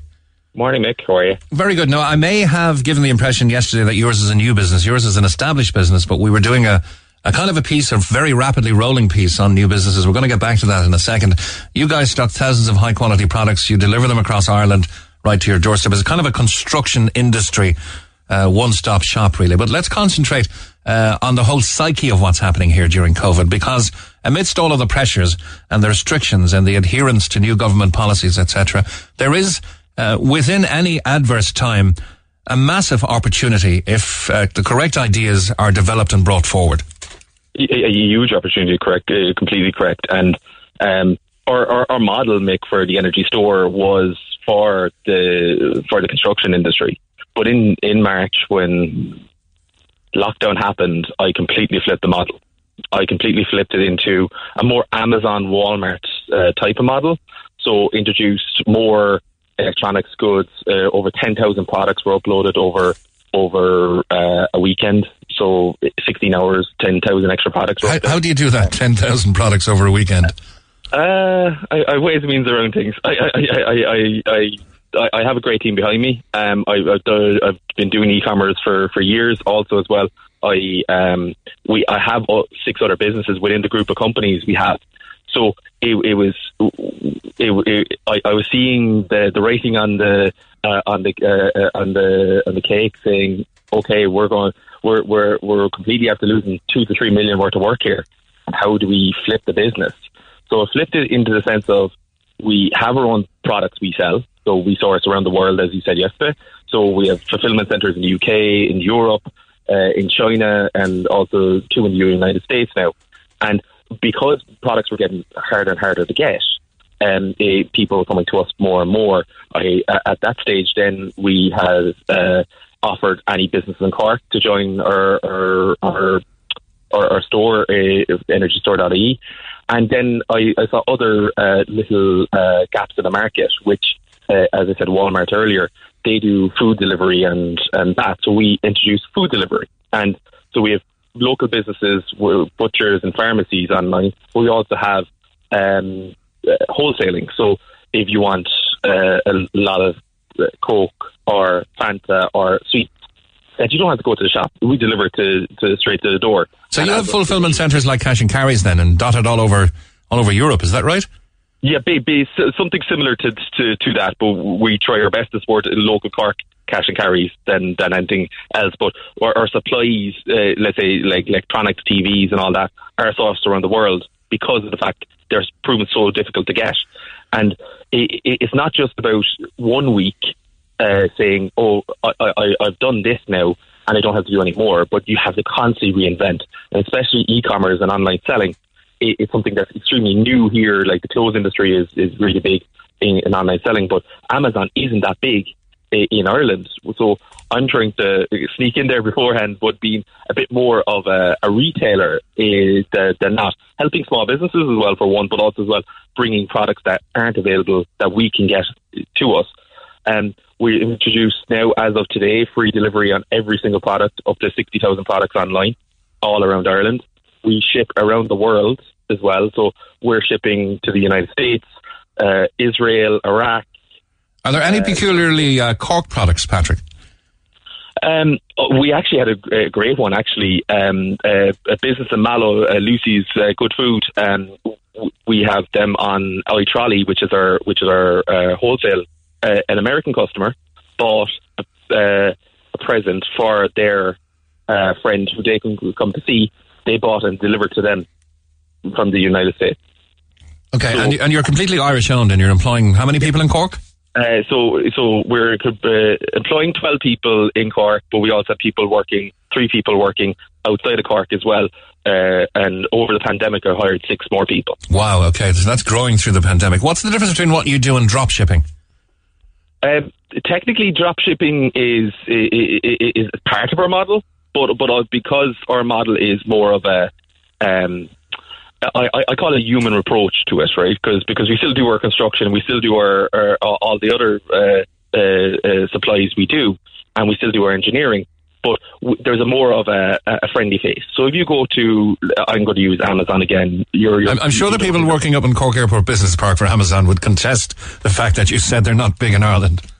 Oh well, well, it, that's AWS. That's that, that, that that's the Amazon Web Services is more of an Irish uh, point of view. But I, I, I, my my idea, Mick, is to do it, and you're buying off local. People buy off people. That's the same in e-commerce. So I want them to think they're buying off myself or they're buying off one of the team than just a, a, a big corporation. Okay. At the end of the day. Okay, Patrick, uh, we'll move on because I want to talk to other uh, business owners and fledgling businesses. Every success in continuing to employ more and more Cork people, uh, and we wish you all the best. How can people find the Energy Store? Is it just online? Yeah, it's n- nrgstore.ie. Perfect. Patrick Hogan, owner of EnergyStore.ie. Thank you very much. Let's move on to Charlene, who's on line one. Hi, Charlene. Hi, Hi, Box of Kindness is your new business. It is indeed. How are you, Mick? I'm good. So tell me how you founded Box of Kindness and what's it all about. So, to be honest, Box of Kindness um, was nothing up to um, me registering the name in June 2020 because Three months ago. worked- Only three months ago. Yes, yes, yes. And actually, it's only launched online social media on July 26th. So the business is very, very new. Okay, so Uh, how, how can we help? So, to be honest, I worked full time um, and still do for a newspaper here in Cork, and obviously we were brought home to work. So, and it was temporary hours for March, April, May. So, you know, everyone was in lockdown. It was a funny time for everyone. It was definitely a funny time for me with mixed emotions up and down every day. You know. Well, I think it all started with you when a friend dropped a few treats outside your door and you wanted to do a return gesture by Uh, gifting something that wasn't flowers. Exactly. It's so funny because um, she has no idea how much that gesture made on that day. And I sincerely mean that. I better not say her name because she might look her a percentage back off this business. um, but um, she knows exactly who she is. And it all started with me walking with my sister and saying small gestures, like, like genuinely, I believe that they do matter. So if somebody came to me, it doesn't matter if it's a, a you know a cup of coffee outside my door. It really touches me that somebody just thought of me throughout their busy day to bring something to me. It really does. So the tagline was born: "Small gestures matter," which is inside every box. And then I was back and forth with boxes, and I was like, a kindness box, and box of kindness just came to me, and the business was registered, and from there on, Mick, it's been a whirlwind. It's a lovely name. Like, thank you so much. I've yet to see an unhappy face receive the box. So what's in the boxes? What can be in the boxes? How outlandish can it be? So, to be honest, right, so we're, it all started with chocolate in a mug because that is the, the original box of kindness. And then I research baby boxes and milestone boxes. I try to source everything as much as I can from Cork. And the, suppliers have been absolutely phenomenal to me between chocolate and printing of mugs and printing of my boxes. It's fantastic. And I really mean that. So big shout out to them. But to be honest, the boxes range from the price of 30 euro right up to 120. If you wanted an extra large box for a 21st, a 30th, we create the box for you. So if you come to me saying, I don't know, I have a birthday party for a 10 year old, I will come back to you with a concept. Okay. That's part of box of kindness. Or, or my buddy is 60 years of age and I, I want to really um, slag him. Exactly. So the reason why I wanted Box of Kindness, it's such a wide genre of options for male, female, whether you're 10 or whether you're 100, we can ha- we can supply a box for you. And whether you're being cheeky, tongue in cheek with something. Yeah, so uh, I suppose, like, you know, how do you mean by that? No, I'm just saying, you know, if you were kind of uh, taking the, uh, extracting the urine, shall we say, but you would, you still wanted to do it from a kind perspective. Ha, ha, ha, you're 60 today, you old man. of course, look. I'm just thinking of my buddy it's Joe so Hayden. funny. He's he's Yeah, 60 no, today. No, no, no, absolutely. It's so funny, right? Because some cards, I guess, obviously the note cards are made here in Cork. We're back to basics here. People love their name on something, so it's happy birthday, Jer, happy birthday, Mick, or, you know, I love you, Mick, or just a note to say, I don't know, hey, handsome, or, you know, like those, again, you know, like some of the messages are lovely, others are really, oh, you're 60, you're getting old. Or as Brenda says, oh, Mick, your guess. but it's like I ha- I have to say like one of the biggest compliments, and like I, I don't know, I'm even a bit emotional because I'm like this is so new, and the amount of boxes going out weekly make uh, uh, I'm jaw dropped. Like we had boxes going to Gibraltar this week, the UK, Cavan, like just Gibraltar, Cavan. Gibraltar. Gibra- Like I just But when, I- when, yeah, when I'm thinking about the ingenuity of your idea, Charlene, th- there probably isn't a Cork business that couldn't supply you with something. It's To be everything. honest, yeah, like so, I'm getting the boxes from in from the UK. I, I say that because it, it it's just I, we can't source them yet in Cork. But we will, I think. That that's you know it's out there now. You, if if you if you're growing at that There you are. speed, some, at- somebody in Cork can can facilitate you. And the thing is, like you know, I, I'm I'm selling boxes in the hundreds now. You know, um, I uh, like to be honest, it is overwhelming. But you have no idea how grateful I am for people referring my business, liking me on social media. Like people just like the biggest compliment of all, Mick, is somebody that received a box in Galway from a friend in Cork, and the girl in Galway liking me on social media and messaging me to tell me how much she loved her box. And that is just, to me, I'm like, oh my God, are people getting the box and then as a gift for themselves and then they're buying them for someone else? That to me is job done. Off the top of my head, I, I think uh, off the top of my head, there's a place called Lee Press on the South Terrace. Uh, I know they make all sorts of different size of boxes. Maybe just check there. Maybe bring the business to But to Cork. be honest, and I'm putting it out there, I, I absolutely have no problem doing that. You know, because, like, you know, the support from Cork, like, I love Cork. I work in Cork. I, like, I'm a true Cork girl, but of course I want to put my business back into Cork. That's what I'm trying to do in the majority of things, you know, so it's just, I couldn't bring, you know, um, bugs or things that I'm buying in from outside because people are here willing to supply me, and they've been absolutely the turnaround and it's phenomenal. And I mean that, Mick. You know, they've been so kind to me because you must remember, like this is very new to me. You know, I know my old, I, I, you know, like I know how to do my full time job, but like this is new. However, though, it's catching and it's it's working. What, what's your full time job? Oh, you said a newspaper. Do you think you'll be able to stay yeah, there much yeah, yeah. longer? Yeah. Um, to be honest, I love my job and it's working fine now because I have fantastic network of family and friends that are helping me with Box of Kindness and getting those boxes out. Have I a social life right now? I don't, Mick. Being honest. Actually, nobody has much of one these days. No, I was just going to say, and like to be honest, with the gift boxes as well, like a lot of people haven't seen friends or you know people abroad now, like the one in Gibraltar that was sent out for um, uh, girl's twenty fifth birthday. Like they, it's just something that when you open the box, you get this good feeling, you know. And of course, I'm going to promote my own business, but I, the feedback is, you, you know, I, I will drop some boxes to you, and then you know exactly what I mean by it. Because I don't know if you got a box today, Mick, with your name on it and name in your cup, and You'd be blown away that somebody had, had the actual um, thoughtful process and the kind heart and the motivation to do something like that, no matter what's in the box. and that, that is what Box of Kindness is about. How, how do said to a people find Box of Kindness, Charlie? I'm running out of time, but I really want to give you the best plug possible. How, how do people find Thank it? you so much. Um, so you can find us on Facebook and Instagram and Twitter, but Instagram seems to be our main source until I have a website sorted, hopefully in a few weeks.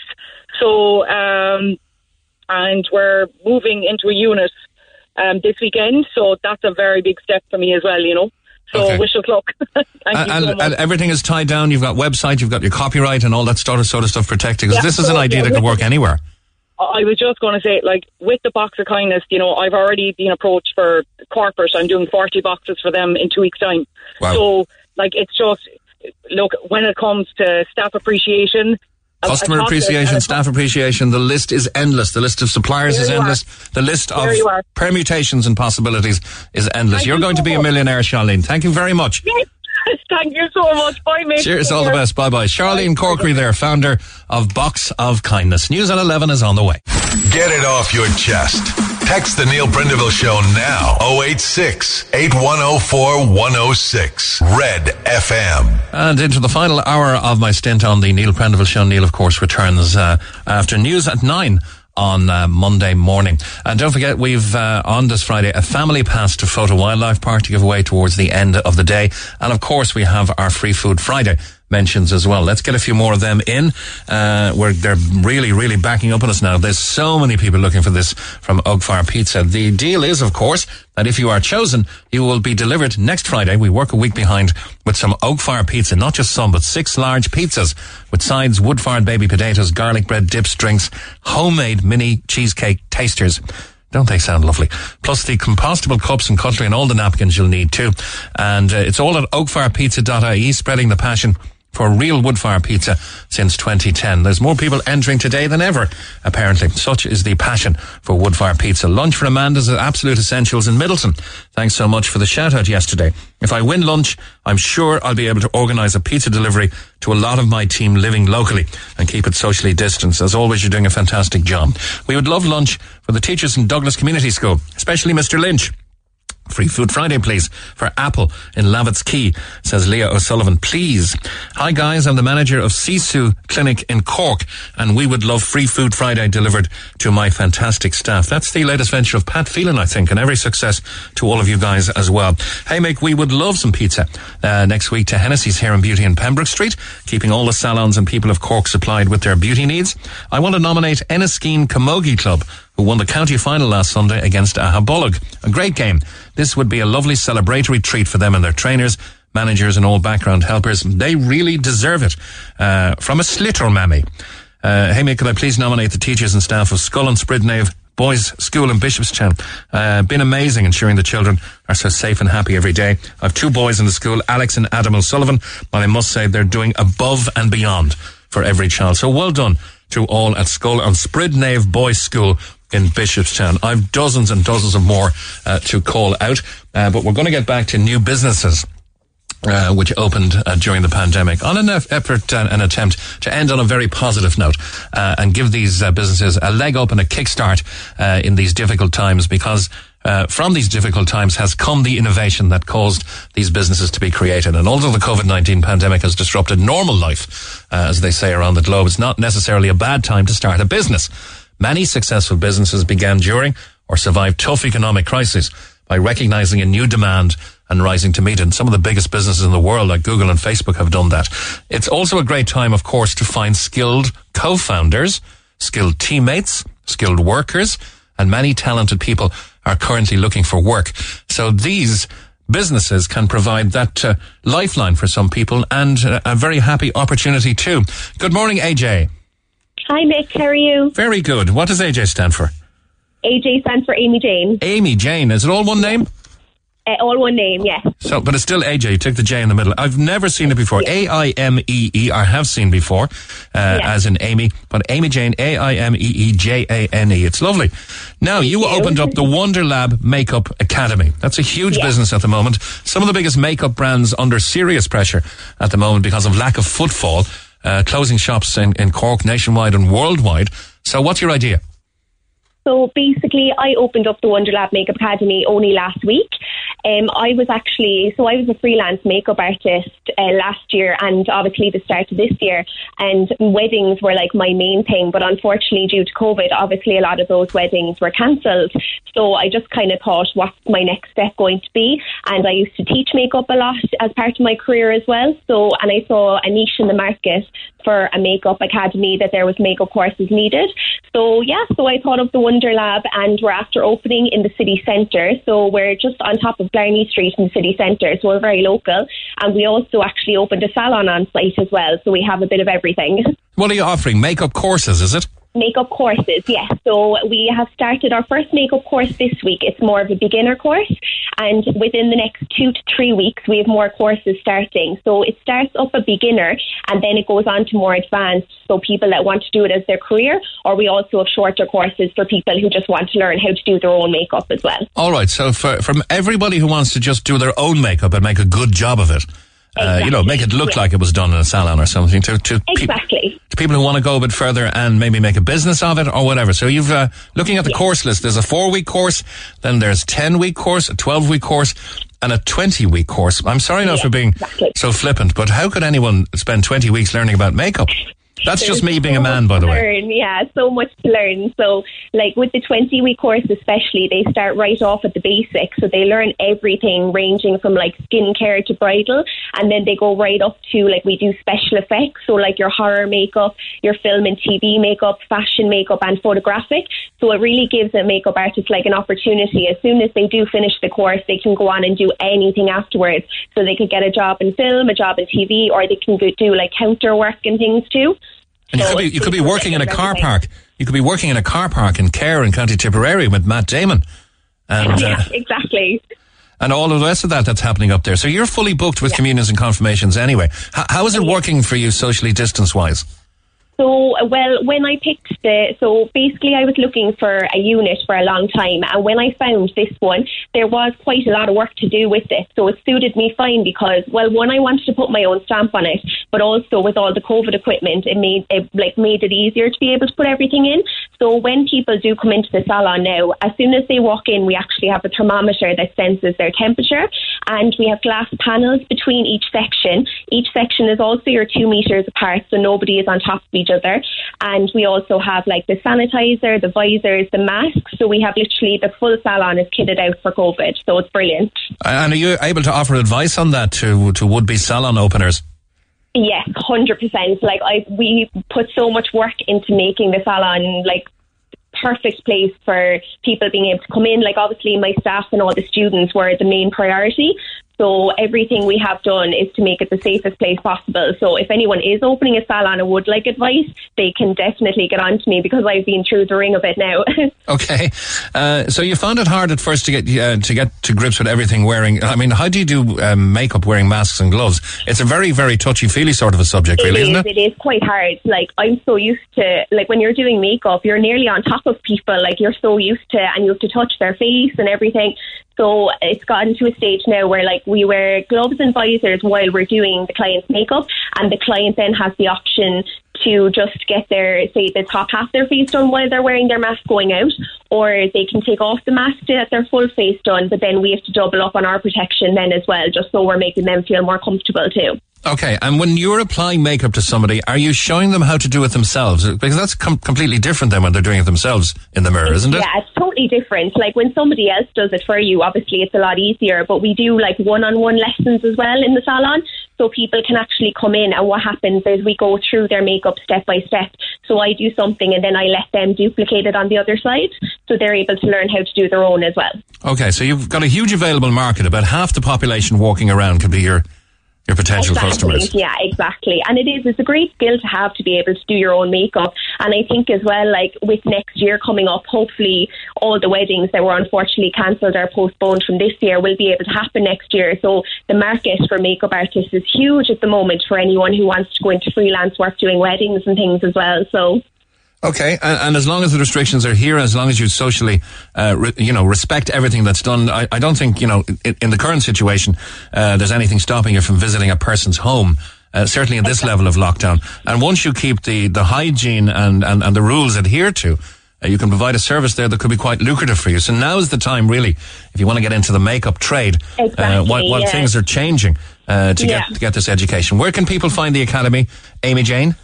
So it's on the end of Blarney Road, so just the top of Blarney Street in the city centre.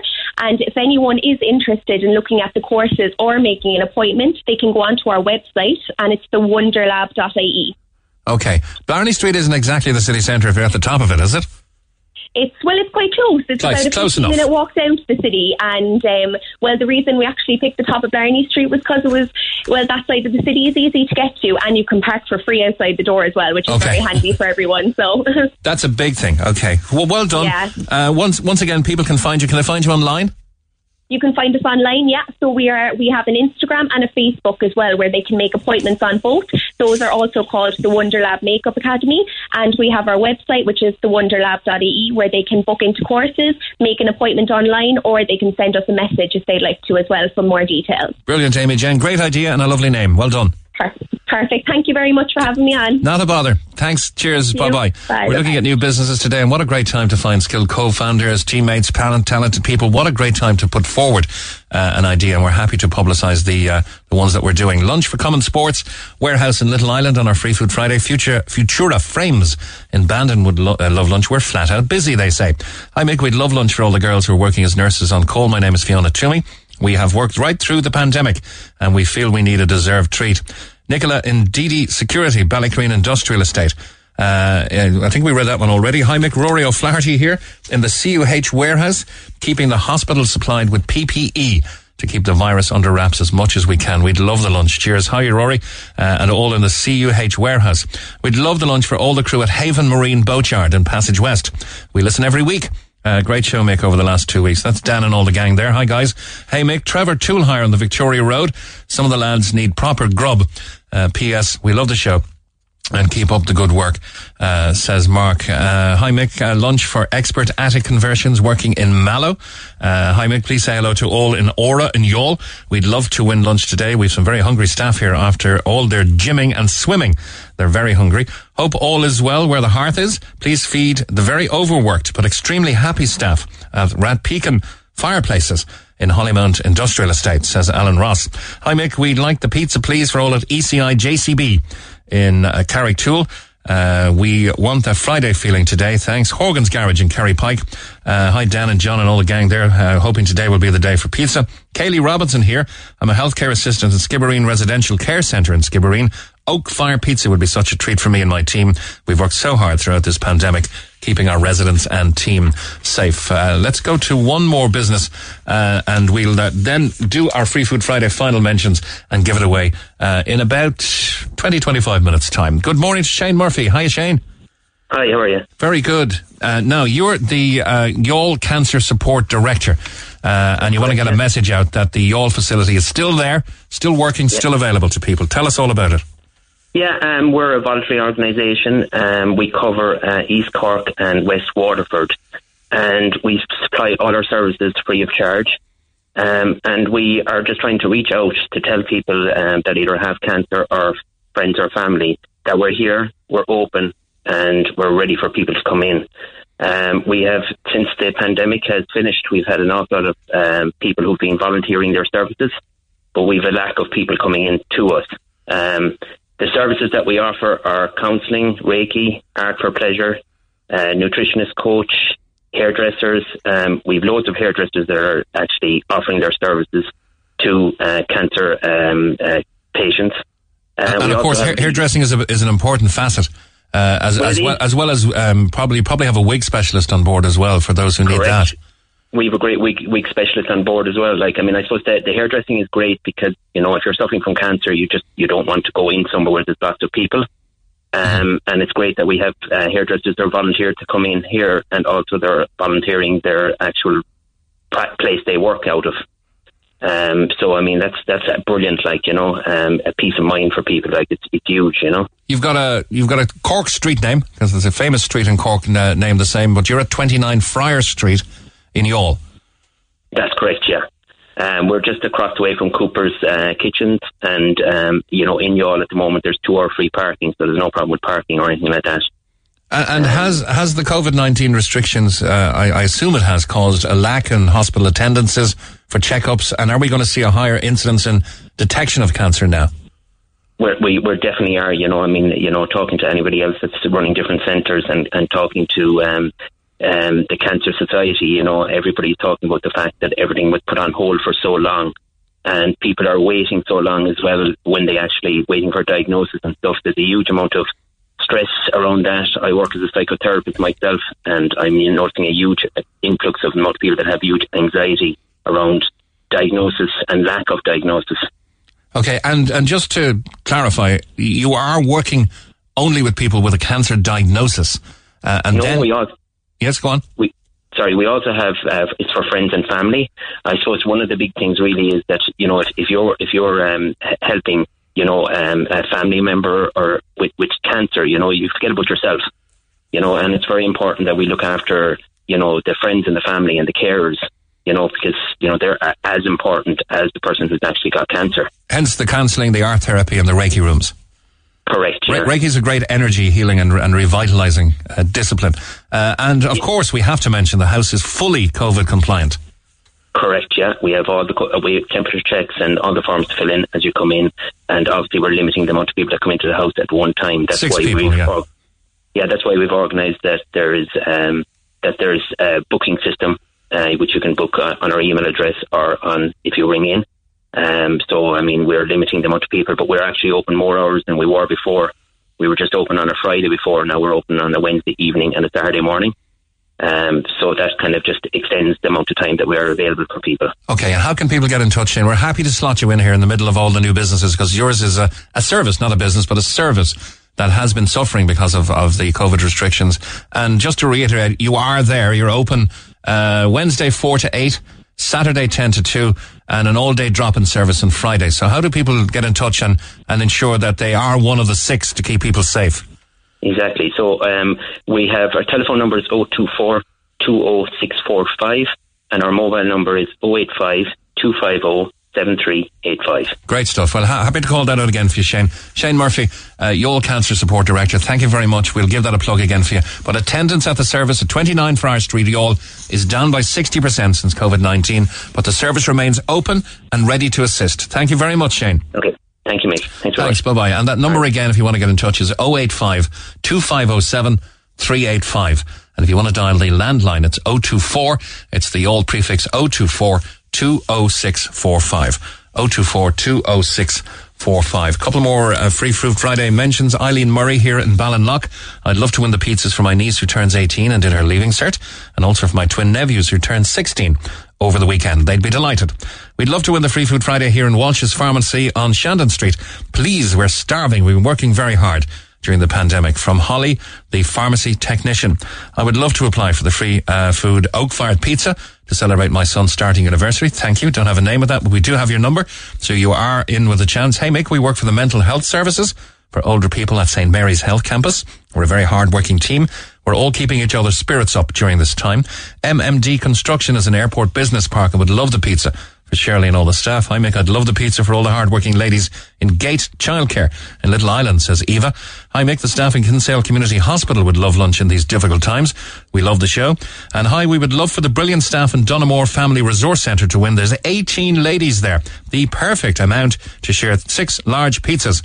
And they work in the centre and they would love a Friday treat. We will have some more for you. And it is from Oak Fired Pizza, Princess Street, Clonakilty and Bandon, uh, spreading the passion for real wood fire pizza since 2010. You can check out what all the fuss is about at oakfirepizza.ie. Text the Neil Prendeville Show now. 086 8104 106. Red FM. Coming up on 28 minutes past 11 o'clock on the Neil Prendeville Show. Linda O'Regan Enola is thanking me for entertaining her over the last two weeks. She's been glued to the radio, she said. And we've had a text all the way from one of our most distant listeners getting up early in the morning in a place called Loudon. Loudon, L-O-U-D-E-N. Loudon is in Tennessee. So good morning and enjoying the Neil Prendeville show is uh, Jeff and Kelly McCann in Loudon, Tennessee. Isn't that nice? Now we have uh, on uh, line six Jill with a great story. Good morning to you, Jill. Hi, how are you? Good. I hear you're a little nervous. Don't worry at all. It's just you and me. Now you started. You, this is a great story. You started your business during COVID. Tell us all about I it. did. So I retired from the Navy last year um, after nearly 23 years service. I was a communication specialist. And before I left, I started studying social media for business. Were you, would you? Would you have been one? Of, I, I, I, forgive my ignorance. Would you have been one of the first female? Yeah, there there were there were Enrollees to three, the- there were yeah. three of us in two different classes. So yeah, I would have been the longest serving when I left um, last year. Fabulous. Well done. Thank you. So you finished studying social media for business in April, and what happened then?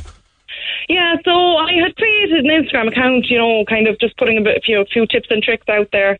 Um, and during COVID, a lot of businesses were catapulted into online business, and you know, um, their their social media and everything. And a lot of businesses um, that they wouldn't have traded online or wouldn't have a social media presence were kind of hidden the unknown would have been maybe some of the older the older um, business owners but um, so I was contacted by a few of them and you know to help them with their social media and things like that and um, I just said, geez, you know, I'm getting phone calls and messages every day from people saying, how do I do this? How do I do that? And just simple little things.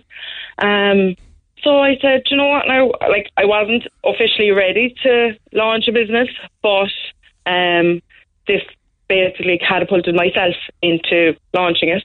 Um, so I'm, yeah, so I'm um, creating a business called Atlantic Social. Um, so social media management. So I help businesses with their online presence, creating brand awareness, um, in managing their social media if need be. Um, and just consulting with them Wow. with their strategies and things like that. Great idea. Uh, I know lots of people who have been looking for that kind of service uh, over the years. Uh, I, I think I've come up with a great slogan for you as well crafting your message. Will that work, do you think? It's a good one. It is a good one, yeah. Okay. Never So, know. so how, how wide a selection of businesses have you been and can you, have you been helping, can you help? So it's just it's just tailored for the, the you know the small local businesses first to to maybe get themselves out there um, into the, the little wider area, you know. Um, so hairdressers now, um, a few clothes shops and little accessory shops and things like that now um, at the moment. Okay, and, and would you do something for, for businesses like uh, funnels, where if, if, if, if they click on an ad on, on one, of, one of the social media platforms, that you take them to, to the next step, the next step, the next step, and to a purchase or to a joining something? Yeah, ju- yeah, just the customer journey basically, um, and because a lot of businesses don't know um, like the, the the basic things of that, so it's just helping them along their journey of bringing the customer and getting the customer to make that final purchase. Yeah, because some, some of the people we're talking to, and not, not that we're talking about new businesses now, but some people who are starting a new business might have a fantastic idea, but not have the social media skills to develop it online. Yeah, and that's that's where I can help them. they give me a call. Um, yeah, it's it's there's not a lot in it, but there is well, there is a lot in it, but it's very very time consuming. But I think once you've got the fundamentals right, um, then you're you're laughing all the way to the bank. Then. Okay, and how can people contact you, Jill, if they want to craft their message, as they say? So I'm mainly on Instagram um, at Atlantic Social, and I am atlantic-social.com on um, on the website. Okay, and your time in the naval service, you enjoyed it? I did, yeah, long enough, nearly 23 years. So yeah, Well, happy retirement. Uh, great, experiences. how could a communication specialist say she was nervous coming on the air? I know. Do you know what? It's when I'm talking about myself, I just go pure flat. Uh, you, you've been anything but nervous. It's been brilliant talking to you. Jill, well done. Uh, it's Atlantic Social, and you can find it uh, especially on Instagram, but atlantic-social.com, is it? Yeah, it is. Yeah. Okay, well done. Build up your clientele and going from strength to strength and an idea you had during COVID. So well done. Great. Thanks very much, Mike. All the best. Bye bye. Two matters COVID now again, and we're going to line five and George. Good morning, George. Good morning, Mick. How are you? Very good. You want to say with all the schools uh, back, it's the mixing that's causing some of the problems. Um, I was stand. I was. I pulled up outside a school in uh, Turner's Cross, and uh, and I was just watching all the kids go in, and and uh, they're either coming out or going in, and uh, I just noticed all the um, all the adults were sort of like fairly closely, uh, tightly packed together, and the kids were all fairly tightly packed together coming out. And uh, and I just I just wondered if that was part of the reason that the the whole um, the whole testing uh, was going up. The re- uh, you know that was the basic reason behind it. The kids are getting it; they're not really getting a lot of effect from it, and then. Um, and then they're giving it to their parents, who are giving it to their friends, who are giving it to their fathers and mothers, and, and so on and so forth. And are kids And- coming out of school and, and, and taking off the masks they've been wearing all day, or what? Uh, yeah, well, they were coming out. It just looked like um, kids coming out from school. And on this particular day that I was watching, anyway, you know, they, um, I don't, I didn't see any masks being worn. Maybe, maybe a few of them were wearing masks. But um, I, I, I had a feeling that it that it seemed to be something like, you know, this is this is okay. We can do this now. You know, um, uh, that was the only time I saw it. But it, it just went on from there a little bit in my own head, and I started just to research about the the testing and everything. And of course, and then I got into all this like positive, negative testing and uh, how the method that they're using for testing, um, they go right deep down into the back throat and they can find old dead COVID um, that the people could have had a few months ago. So therefore, and that is and that is uh, coming up as a positive. and because of that. Um, that's that's adding on to the increase in testings uh, because um, in the as, as they are actually increasing the testing anyway, and they're also finding out these other um, component parts of COVID in there um, that is coming up as a positive, then really the, it, it puts a bit of a flaw in the um, in the testing system. But it's a catch 22 situation, George, because if, if we're not doing enough testing, we can't correctly identify the rapid advance uh, as it's seen now uh, of of the COVID virus. And you know, Donegal going to level three. There's one or two counties coming up behind it. Uh, I venture that unless we take personal responsibility here in Cork, it's it's a place we could be heading to in a couple of weeks' time as well. Uh, and you'd feel sorry for the that businesses we- that are just open if that's the case. But it, it may be happening. It, it, it, Well, if, it. if we don't do enough testing, we're not going to get enough of an accurate picture of, of the COVID spread. And, and with the R rate over one, and it is over one, um, you know, and with Dublin and Donegal both over 100 per 100,000, uh, those figures. This is a this is a very contentious issue, yeah? and um, and I I'm t- I'm of course talking passively. Um, I'm talking about um, the uh, the the fact that that it's the economy that is at um, that's on the line here. And I'm just talking about has anybody asked the government what model they are using yeah, to find out whether this is going to be a phase two? Because the other COVID, the SARS and the the, Mar- the MERS, um, they didn't have a phase two you know, and um, it just and, and and and there's there's some eminent scientists out there who are saying there's no point in saying anything because the governments are in a win-win situation anyway. You know, they're going to be How are they on a um, win-win situation? They're going broke. because because if it is if there is a second phase and we are doing this, then the numbers are going to go down. And if we, but if they don't do it, then there's a lot of people out there. I mean, I'm very, very good at explaining what other what I've heard other people say. Um, there's a lot of other uh, eminent scientists. Uh, this particular one I have in mind is Michael Yeadon, who works for Pfizer's, and he's been uh, talking about this exact problem um, on. It, it's, it's online. Uh, it's on YouTube. Um, but you know, they're also saying that you know it's going to if, if if it's going to go down anyway, and there isn't going to be a second phase, then the the government are still going to be seen to be you know solving the problem. But it's, it's not going down, and, and the papers are screaming that we're, we're heading inexorably in, into a second That's right, phase. that's right. As papers, as newspapers do all the time, uh, they scream inexorably. Well, which would you Uh, believe, newspapers or, or the social media outlets you're believing it? Well, no, it's not social media. We're not talking about social media. We're talking about we're talking about eminent professors and scientists who don't feel there's any point in saying anything because um, because it's, they feel that there won't be a second phase. It's going to go down anyway. All right. Well, look, and that so so that's uh, that's what I was putting across, and uh, there is a. You know, uh, but at the same time, of course, I must conform to everything that the the rules say uh, because we are very um, we, we are very thoughtful about the old and the infirmed and those with underlying problems. But I do worry about the people who are terrified, and I just um, I just wanted to say that. You know, said the, the biggest business in the world today is fear, as my as my buddy Pat used to always say. That's why we're all over insured. But I do take your point. There's no point in the schools adhering to all of the strict guidelines for for getting the kids back to school and keeping them there safely. Uh, if the parents don't uh, and the children collectively don't uh, exercise individual responsibility outside the school and at the, at the school grounds and not be mixing. And that's what the Taoiseach asked for last night. We must take personal responsibility to reduce our circle of contact. Uh, so this social chatting outside schools, I think, needs to be highlighted. Uh, and and if if the school does all the good work, there's no point in the parents collecting the children being the weak link in the chain.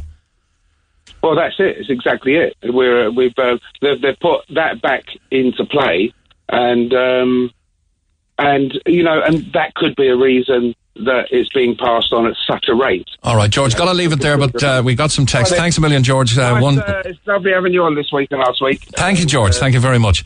Uh, thanks, George. Bye bye. Mick, you're spot on. That man blaming kids is wrong. It's everywhere. It's in pubs, schools, houses, shops, etc.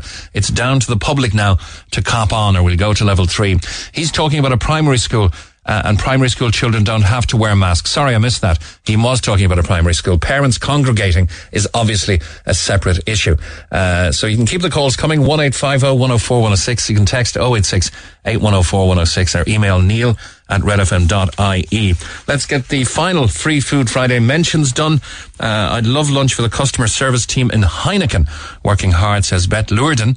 Uh, can I nominate the staff at Scoil Chlíodhna? Community National School in Carrigtwohill. They've worked so hard making the school as safe as possible for our children. They deserve a treat, says Elaine Larkin. I would like to nominate the gang in SuperValu Mayfield for the pizza giveaway, as they've been great, even during lockdown, and deserve a nice treat. Mick, I'm Rita Holding in Rosscarbery, West Cork. Lovely Rosscarbery. I'd love a free pizza to celebrate my son heading to the University of Limerick. He struggled throughout his school life with dyslexia and he managed to get his course to study sports and exercise science. It'd be good to have a feast. Thank you. Uh, great show while I'm on the road. Hi, Mick. I'd love to give us, uh, you to give a shout out to Anne and the staff of the stroke rehab unit in St. Finbarr's Hospital for the wonderful work they do to improve the life of stroke survivors. They deserve to be considered for lunch today from a former work colleague, Eileen. I'm texting Mick on behalf of all the staff in Shanakiel Childcare who are working very hard. We would love some free lunch to start off our lovely weekend. Hey, Mick, Joan here from Carney's Coaches in Little Island. After being closed for months, we'd love to win the Free Food Friday for the 17 office and garage staff. And hey guys, can you wish James Sugrue, uh, this isn't Free Food Friday, it's just a mention, can you wish James Sugrue all the very best for today? He's playing in the Irish Open Golf from his work colleagues at Sugrue's Furniture in Mallow. The Neil Prendeville Show on Cork's Red FM. Our phone lines remain open after midday. 1850 104 106. Coming up on a quarter to 12, morning Carney's in Cork, uh, in Little Island. Would love lunch for the 17 of us between office and staff. Been a busy week here. Erica from Shanakiel Childcare says she's having a lovely week. I love my job taking care of the wonderful children here. It'd be so lovely to win these pizzas for all the wonderful people I work with to top off the week. It would be great to win for all the girls working so hard every day. We'd love to win some nice lunch for everyone in Shanakiel Childcare, please. And hi, Mick, I'd like to nominate all of the Q staff at St. Luke's Home in Man who uh, worked so hard throughout the entire pandemic, deserving a break from the cooking and let the food come to us. Thanks, guys. But Carney's coaches, the final one uh, for now is Alex's Body Shop. 17 people here, please. So we'll get to that in a couple of minutes and uh, tell you who's won the free food Friday. Uh, Mick, uh, enjoy the last two weeks. Great listening. Keep up the good work. Can you say a huge thank you, Mick, please, to Eric Howie of the Anglers Bar for supplying Grattan United with COVID officer jackets, all made possible by Neil and your show. Uh, best was Neil's show. Best regards and thanks again to Tony O'Brien, COVID officer, uh, Grattan United FC. And we have just chosen uh, text number 104 on Red FM 104 to 106. Uh, and uh, they've told us who they are, where they work, and why they want to win these great goodies. Oak Fire Pizza, uh, we'll be delivering from Princes Street, I think, this uh, time next week. Clonakilty and Bandon as well, They're sorting out lunch for the team. And the team are at uh, AIB Patrick Street, who are working very hard. Uh, they were texters 104. It's a very fair system. We'd love to uh, win some free food Friday from Oakfire Pizza for all the hardworking gang here in AIB Patrick Street. It's been a fantastic show the pa- last two weeks and we loved it. Thanks, says Judith. Uh, text number 104. Well done to all. Oakfire Pizza, spreading the fa- uh, passion for real wood-fire pizza since 2010. So the winners will have time to arrange now for the team to be there. Philip Burke is going to call you next Friday because we work a week ahead. Uh, and we'll call the winners on the day to see how they're all enjoying their Oak Fire pizza goodies. It's a made in Cork success story. Uh, it's been around a lot longer than uh, COVID. It's been around 10 years, but Oak Fire Pizza opened as a takeaway in Bandon in its formative years in 2015, uh, quickly converted to a fast, casual bistro style experience, opened a Bandon location, and now has a flagship Cork City presence as well. And on the way to AIB is six large pizzas with sides, wood-fired baby potatoes, garlic bread, dips, drinks, and homemade mini cheesecake tasters, plus the compostable cups, cutlery, and napkins you'll need as well. And all uh, socially responsible and degradable and all that kind of thing. So well done to AIB Patrick Street, and thanks once again to Oak Fire Pizza. Owen Murphy's on line one. Good morning, Owen. Uh, good morning. Hi, hi Nick. Or things. Businesses during COVID. You're the owner of Red Church Menswear. Where did that name come from? Uh, it's uh, an area in London there that sells uh, suits. Uh, so they kind of do tailor-made suits and stuff like that. Like, okay. So I thought it was a good, good, strong name. So I said uh, when I was going to open a business, I'd, I'd call it Red Church. Excellent. And and how's it been going?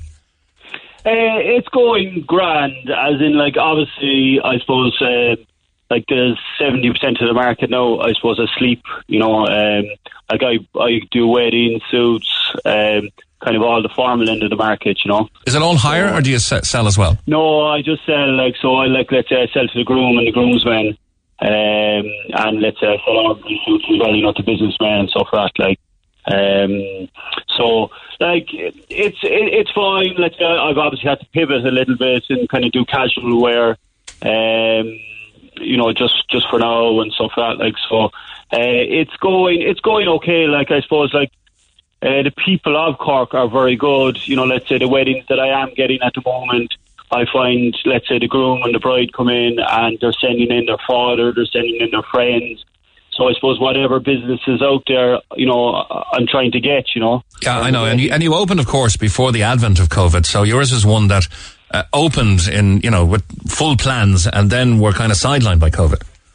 Uh, yeah, exactly. So I was going, let's say, I opened in December, and obviously when you open the first month, you know, it's you know it's tough enough. You're just kind of getting going and getting stock in, and so uh, so like January and February were good for me. Uh, you know, I was getting a good reaction, uh, and you know, I had plenty of weddings booked and stuff like that. Like, um, and then obviously, kind of things went uh, bang, as in. Uh, you know, uh, we had no income for March, April, May, and then you know June kind of you know it's picking back up slowly again. You know, but I suppose everything depends on occasions and. Uh, Yeah, can know, I put it to you, Owen, that the people who'd be renting from you are, are the people who are going to be at the weddings anyway? Whether there's 200 people at a wedding or 50 people at a wedding, it's only maybe five or six, maybe a dozen that'll be renting, and, and they're going to be there at the wedding anyway. I, I just sell them like so. Like I suppose basically. Um, Oh, sorry, you know, just selling. Sorry. I, I just sell them there, yeah. Um, like I suppose basically, um, let's say the amount of weddings is obviously a lot less at the moment. You know, uh, the amount of people getting married, a lot of A lot of people deferring, yeah. Yeah, uh, but like you know, let's say normally there'd be 200 people going to the wedding, so you're obviously kind of missing that market as well. You know, Okay. uh, where Where can people like- contact you, Owen? Uh, we're on Drawbridge Street there. Okay. Uh, and are you And, uh, online as well? I'm online, yeah. Uh, it's redchurch.ie, and I'm on Instagram as well. Okay, perfect. Very best of luck. It's a business that started before COVID, but was obviously affected by the restrictions. Uh, we wish you all the very best, Owen. Thanks a million. Red Church Menswear is the name of the business on Drawbridge Street. Thanks very much. Martin, good morning to you. Hi, Martin. Hello. Hi, what have you done? It's Bad Boys Barbecue. Sounds great. Sounds good, yeah, and it tastes even better. We've um we've actually put a drive in in the Curraheen Showgrounds. Um, as you probably know, everyone knows our our industry was completely wiped out. Um, our first event was Cork City Patrick's Day, and uh, March seventeenth, and since then we have just been completely wiped out. So we got together with uh, Keith's Ice Creams, give Keith a shout out there in Glanmire and ourselves, and we got the session hire guys in. We had the health and safety guys, and we got together and put on a drive-through cinema. Um, we have the largest LED screen in Ireland. It's nine meters by six meters, high definition, and we need Cork to support us. Okay, so you're in the Curraheen Showgrounds. That's not too far from where we're sitting now. Yes. We're actually going to be doing giveaways with you guys next week. Oh, brilliant. But um, altogether, there's over 30 families involved in this locally. And um, we just, we're just trying to make it a success and stay above ground so after COVID we can just go back to normal, you know? Okay, Martin, when, when you say there's 30 other families from Cork uh, involved here, they're all kind of shareholders in this sort of cooperative venture, is it? Yeah, so we have staff, healthy health officers, COVID compliant officers. We have our suppliers. We have uh, the staff on on scene, and the suppliers of Bad Boys Barbecue, and then Keith's Ice Creams with the staff that he employs. So all together, um, there's there's probably a little over thirty families involved in in uh, directly in making this a success. You know, Mick. Mhm. And uh, Pat O'Connell meets uh, another one there. So what? What's the what's Yeah. the customer experience then? You've mentioned the nine meter by six meter, a large LED screen. So people drive in, they stay in their car, they maintain social distance, and they tune in on their car radio. Is it? That's correct. We give the frequency at the door when, when they check in. They no need to even roll the window down. Uh, they book online at uh, badboysbbq.ie, select movie tickets. Then um, they went on the day. They, they can get there thirty minutes, forty five minutes early. Um, they're parked up, tune the radio in, and everything is contactless. We want people to stay safe and stay in their car. We also do have a delivery service um, where you can order, pre-order food or ice cream or sweets for the kids, and we will bring them to the door, leave them at the driver's door. You can open your driver's door and take them. And all the staff, the delivery staff, have full PPE on, change their gloves every single order. But we just, we really wanted to plan something to try get us back to work. And as well, I, I have two kids, just something for the kids to do during the weekends, you know. Yeah. And what sort of movies? Okay, the good stuff. Tomorrow, this evening, we have Step Brothers at nine o'clock. Then this weekend, we have Ice Age. We have American Gangster for the Denzel Washington fans out there. We have uh, School of Rock, Jack Black. He's a very, that's a very, I'm looking forward to that one myself. And then uh, for the chick flicks, we have The Notebook on Sunday evening. So there's something there for everybody, whether you want to take your girlfriend, your boyfriend, your husband, wife, or you want to pack the kids in the car. That sounds fantastic. How much is it for a car to get in, and how many cars can you accommodate?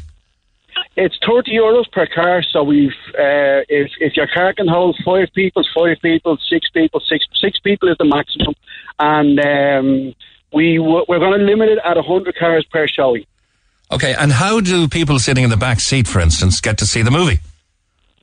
Well, it's a nine meter screen by six meter screen, so we strategically laid it out. We done an event in Naystor in June, and they actually had up 200 cars there. The screen is able to, it, it's built for 220 cars, but obviously due to COVID, we're only taking 100 to make sure everybody has maximum view. Okay. And even if you're sitting in the back, you reckon you'll be able to see the the screen properly, Oh, and of yeah. course you you have your radio tuned in, so you have all the the hi-fi in the car. Yes. The only thing we ask is if during the musicals, if uh, you think you can sing and everybody else doesn't, please roll your windows up. we had we had Mamma Mia last weekend, and oh my God, the staff had to wear earplugs in some cars. And has it been successful? Are, are you hitting the hundred cars? No, not at the moment. That's why we're with you guys, and um, that's why I gave you a ring this morning. Oh, great. We're not at hundred cars at the moment, and we just need the support. You know, Most importantly, look, it's a, it's a very novel thing. Even if you try it once, you might like it and do it again and again and again. How do people get in touch and book their tickets? Uh, they can contact uh, badboysbbq.ie forward slash drive in tickets or contact us on Facebook, Instagram, uh, Cork Safety Alerts. Shout out to them guys, they're really helping us there. Um, Cork Yo, like we are getting a lot of support. and All We right. really appreciate it. Okay, Martin, gotta leave it there. Best of luck to you and all concerned, the 30 families concerned there. Now, we started with Cork Talent. We're going to finish with Cork Talent. We are hoping uh, to speak to Aaron Hill. Time's against us, though. But we do want to speak to James Sugrue, who's playing in the Irish Open today. James is originally from Mallow. Good morning, James. Morning, mate. This is a big day for you. Tell us all about it. Um, I was just, I suppose, my second round Irish Open. Um, played played well yesterday. Uh, bit of a frost delay this morning. Um, I was supposed to be out at ten past one. I'm now not out until what is it? I think two forty. So it's looking unlikely that we'll get the second round played today. Well, every everyone definitely won't get in today. Hope, hopefully, I will get in possibly. Um, but yeah, just looking forward to getting out there now and going again. Okay, happy to represent you. The Cork is really leading the way with sporting at the moment. All your colleagues at Sugrue's Furniture in Mallow, which I assume is the family business, want to wish you all the very best. Uh, so you're playing at 240. Uh, keep in touch. Leave us know how you're doing. Very best of luck to you in the Irish Open today, James Sugrue. You know, you know Aaron Hill beat Ronnie O'Sullivan, so there's no pressure. I like. do. No pressure at all on you. Thanks a million. All the best. And uh, Cheers, thanks a million. Cheers. Bye bye. And that just about wraps up. Pity we couldn't get to talk to Aaron Hill, but maybe Neil will get uh, a chat with him when he returns next Monday. That just about wraps up my time here. It's been a brilliant two weeks. Uh, no small thanks uh, to the great team that Neil has uh, behind him here, and that is Emma Hill and Mark Willington and the sniffer himself, a man who can sniff out a story. Uh, only a, almost as good as my late friend Frank O'Brien, and that is uh, Seamus Whelan. And to uh, Rapunzel, she spends a lot on her hair, but she's the senior producer and has made sure that the Neil Prendeville show over the last two weeks has been the most content laden uh, broadcast talk show in Irish radio. So my thanks to Brenda Dennehy. This is Mick Mulcahy. Have a nice weekend. Neil returns Monday morning. Thanks for listening to this Red FM podcast. Don't forget to subscribe and check out redextra.ie for more great Red FM content.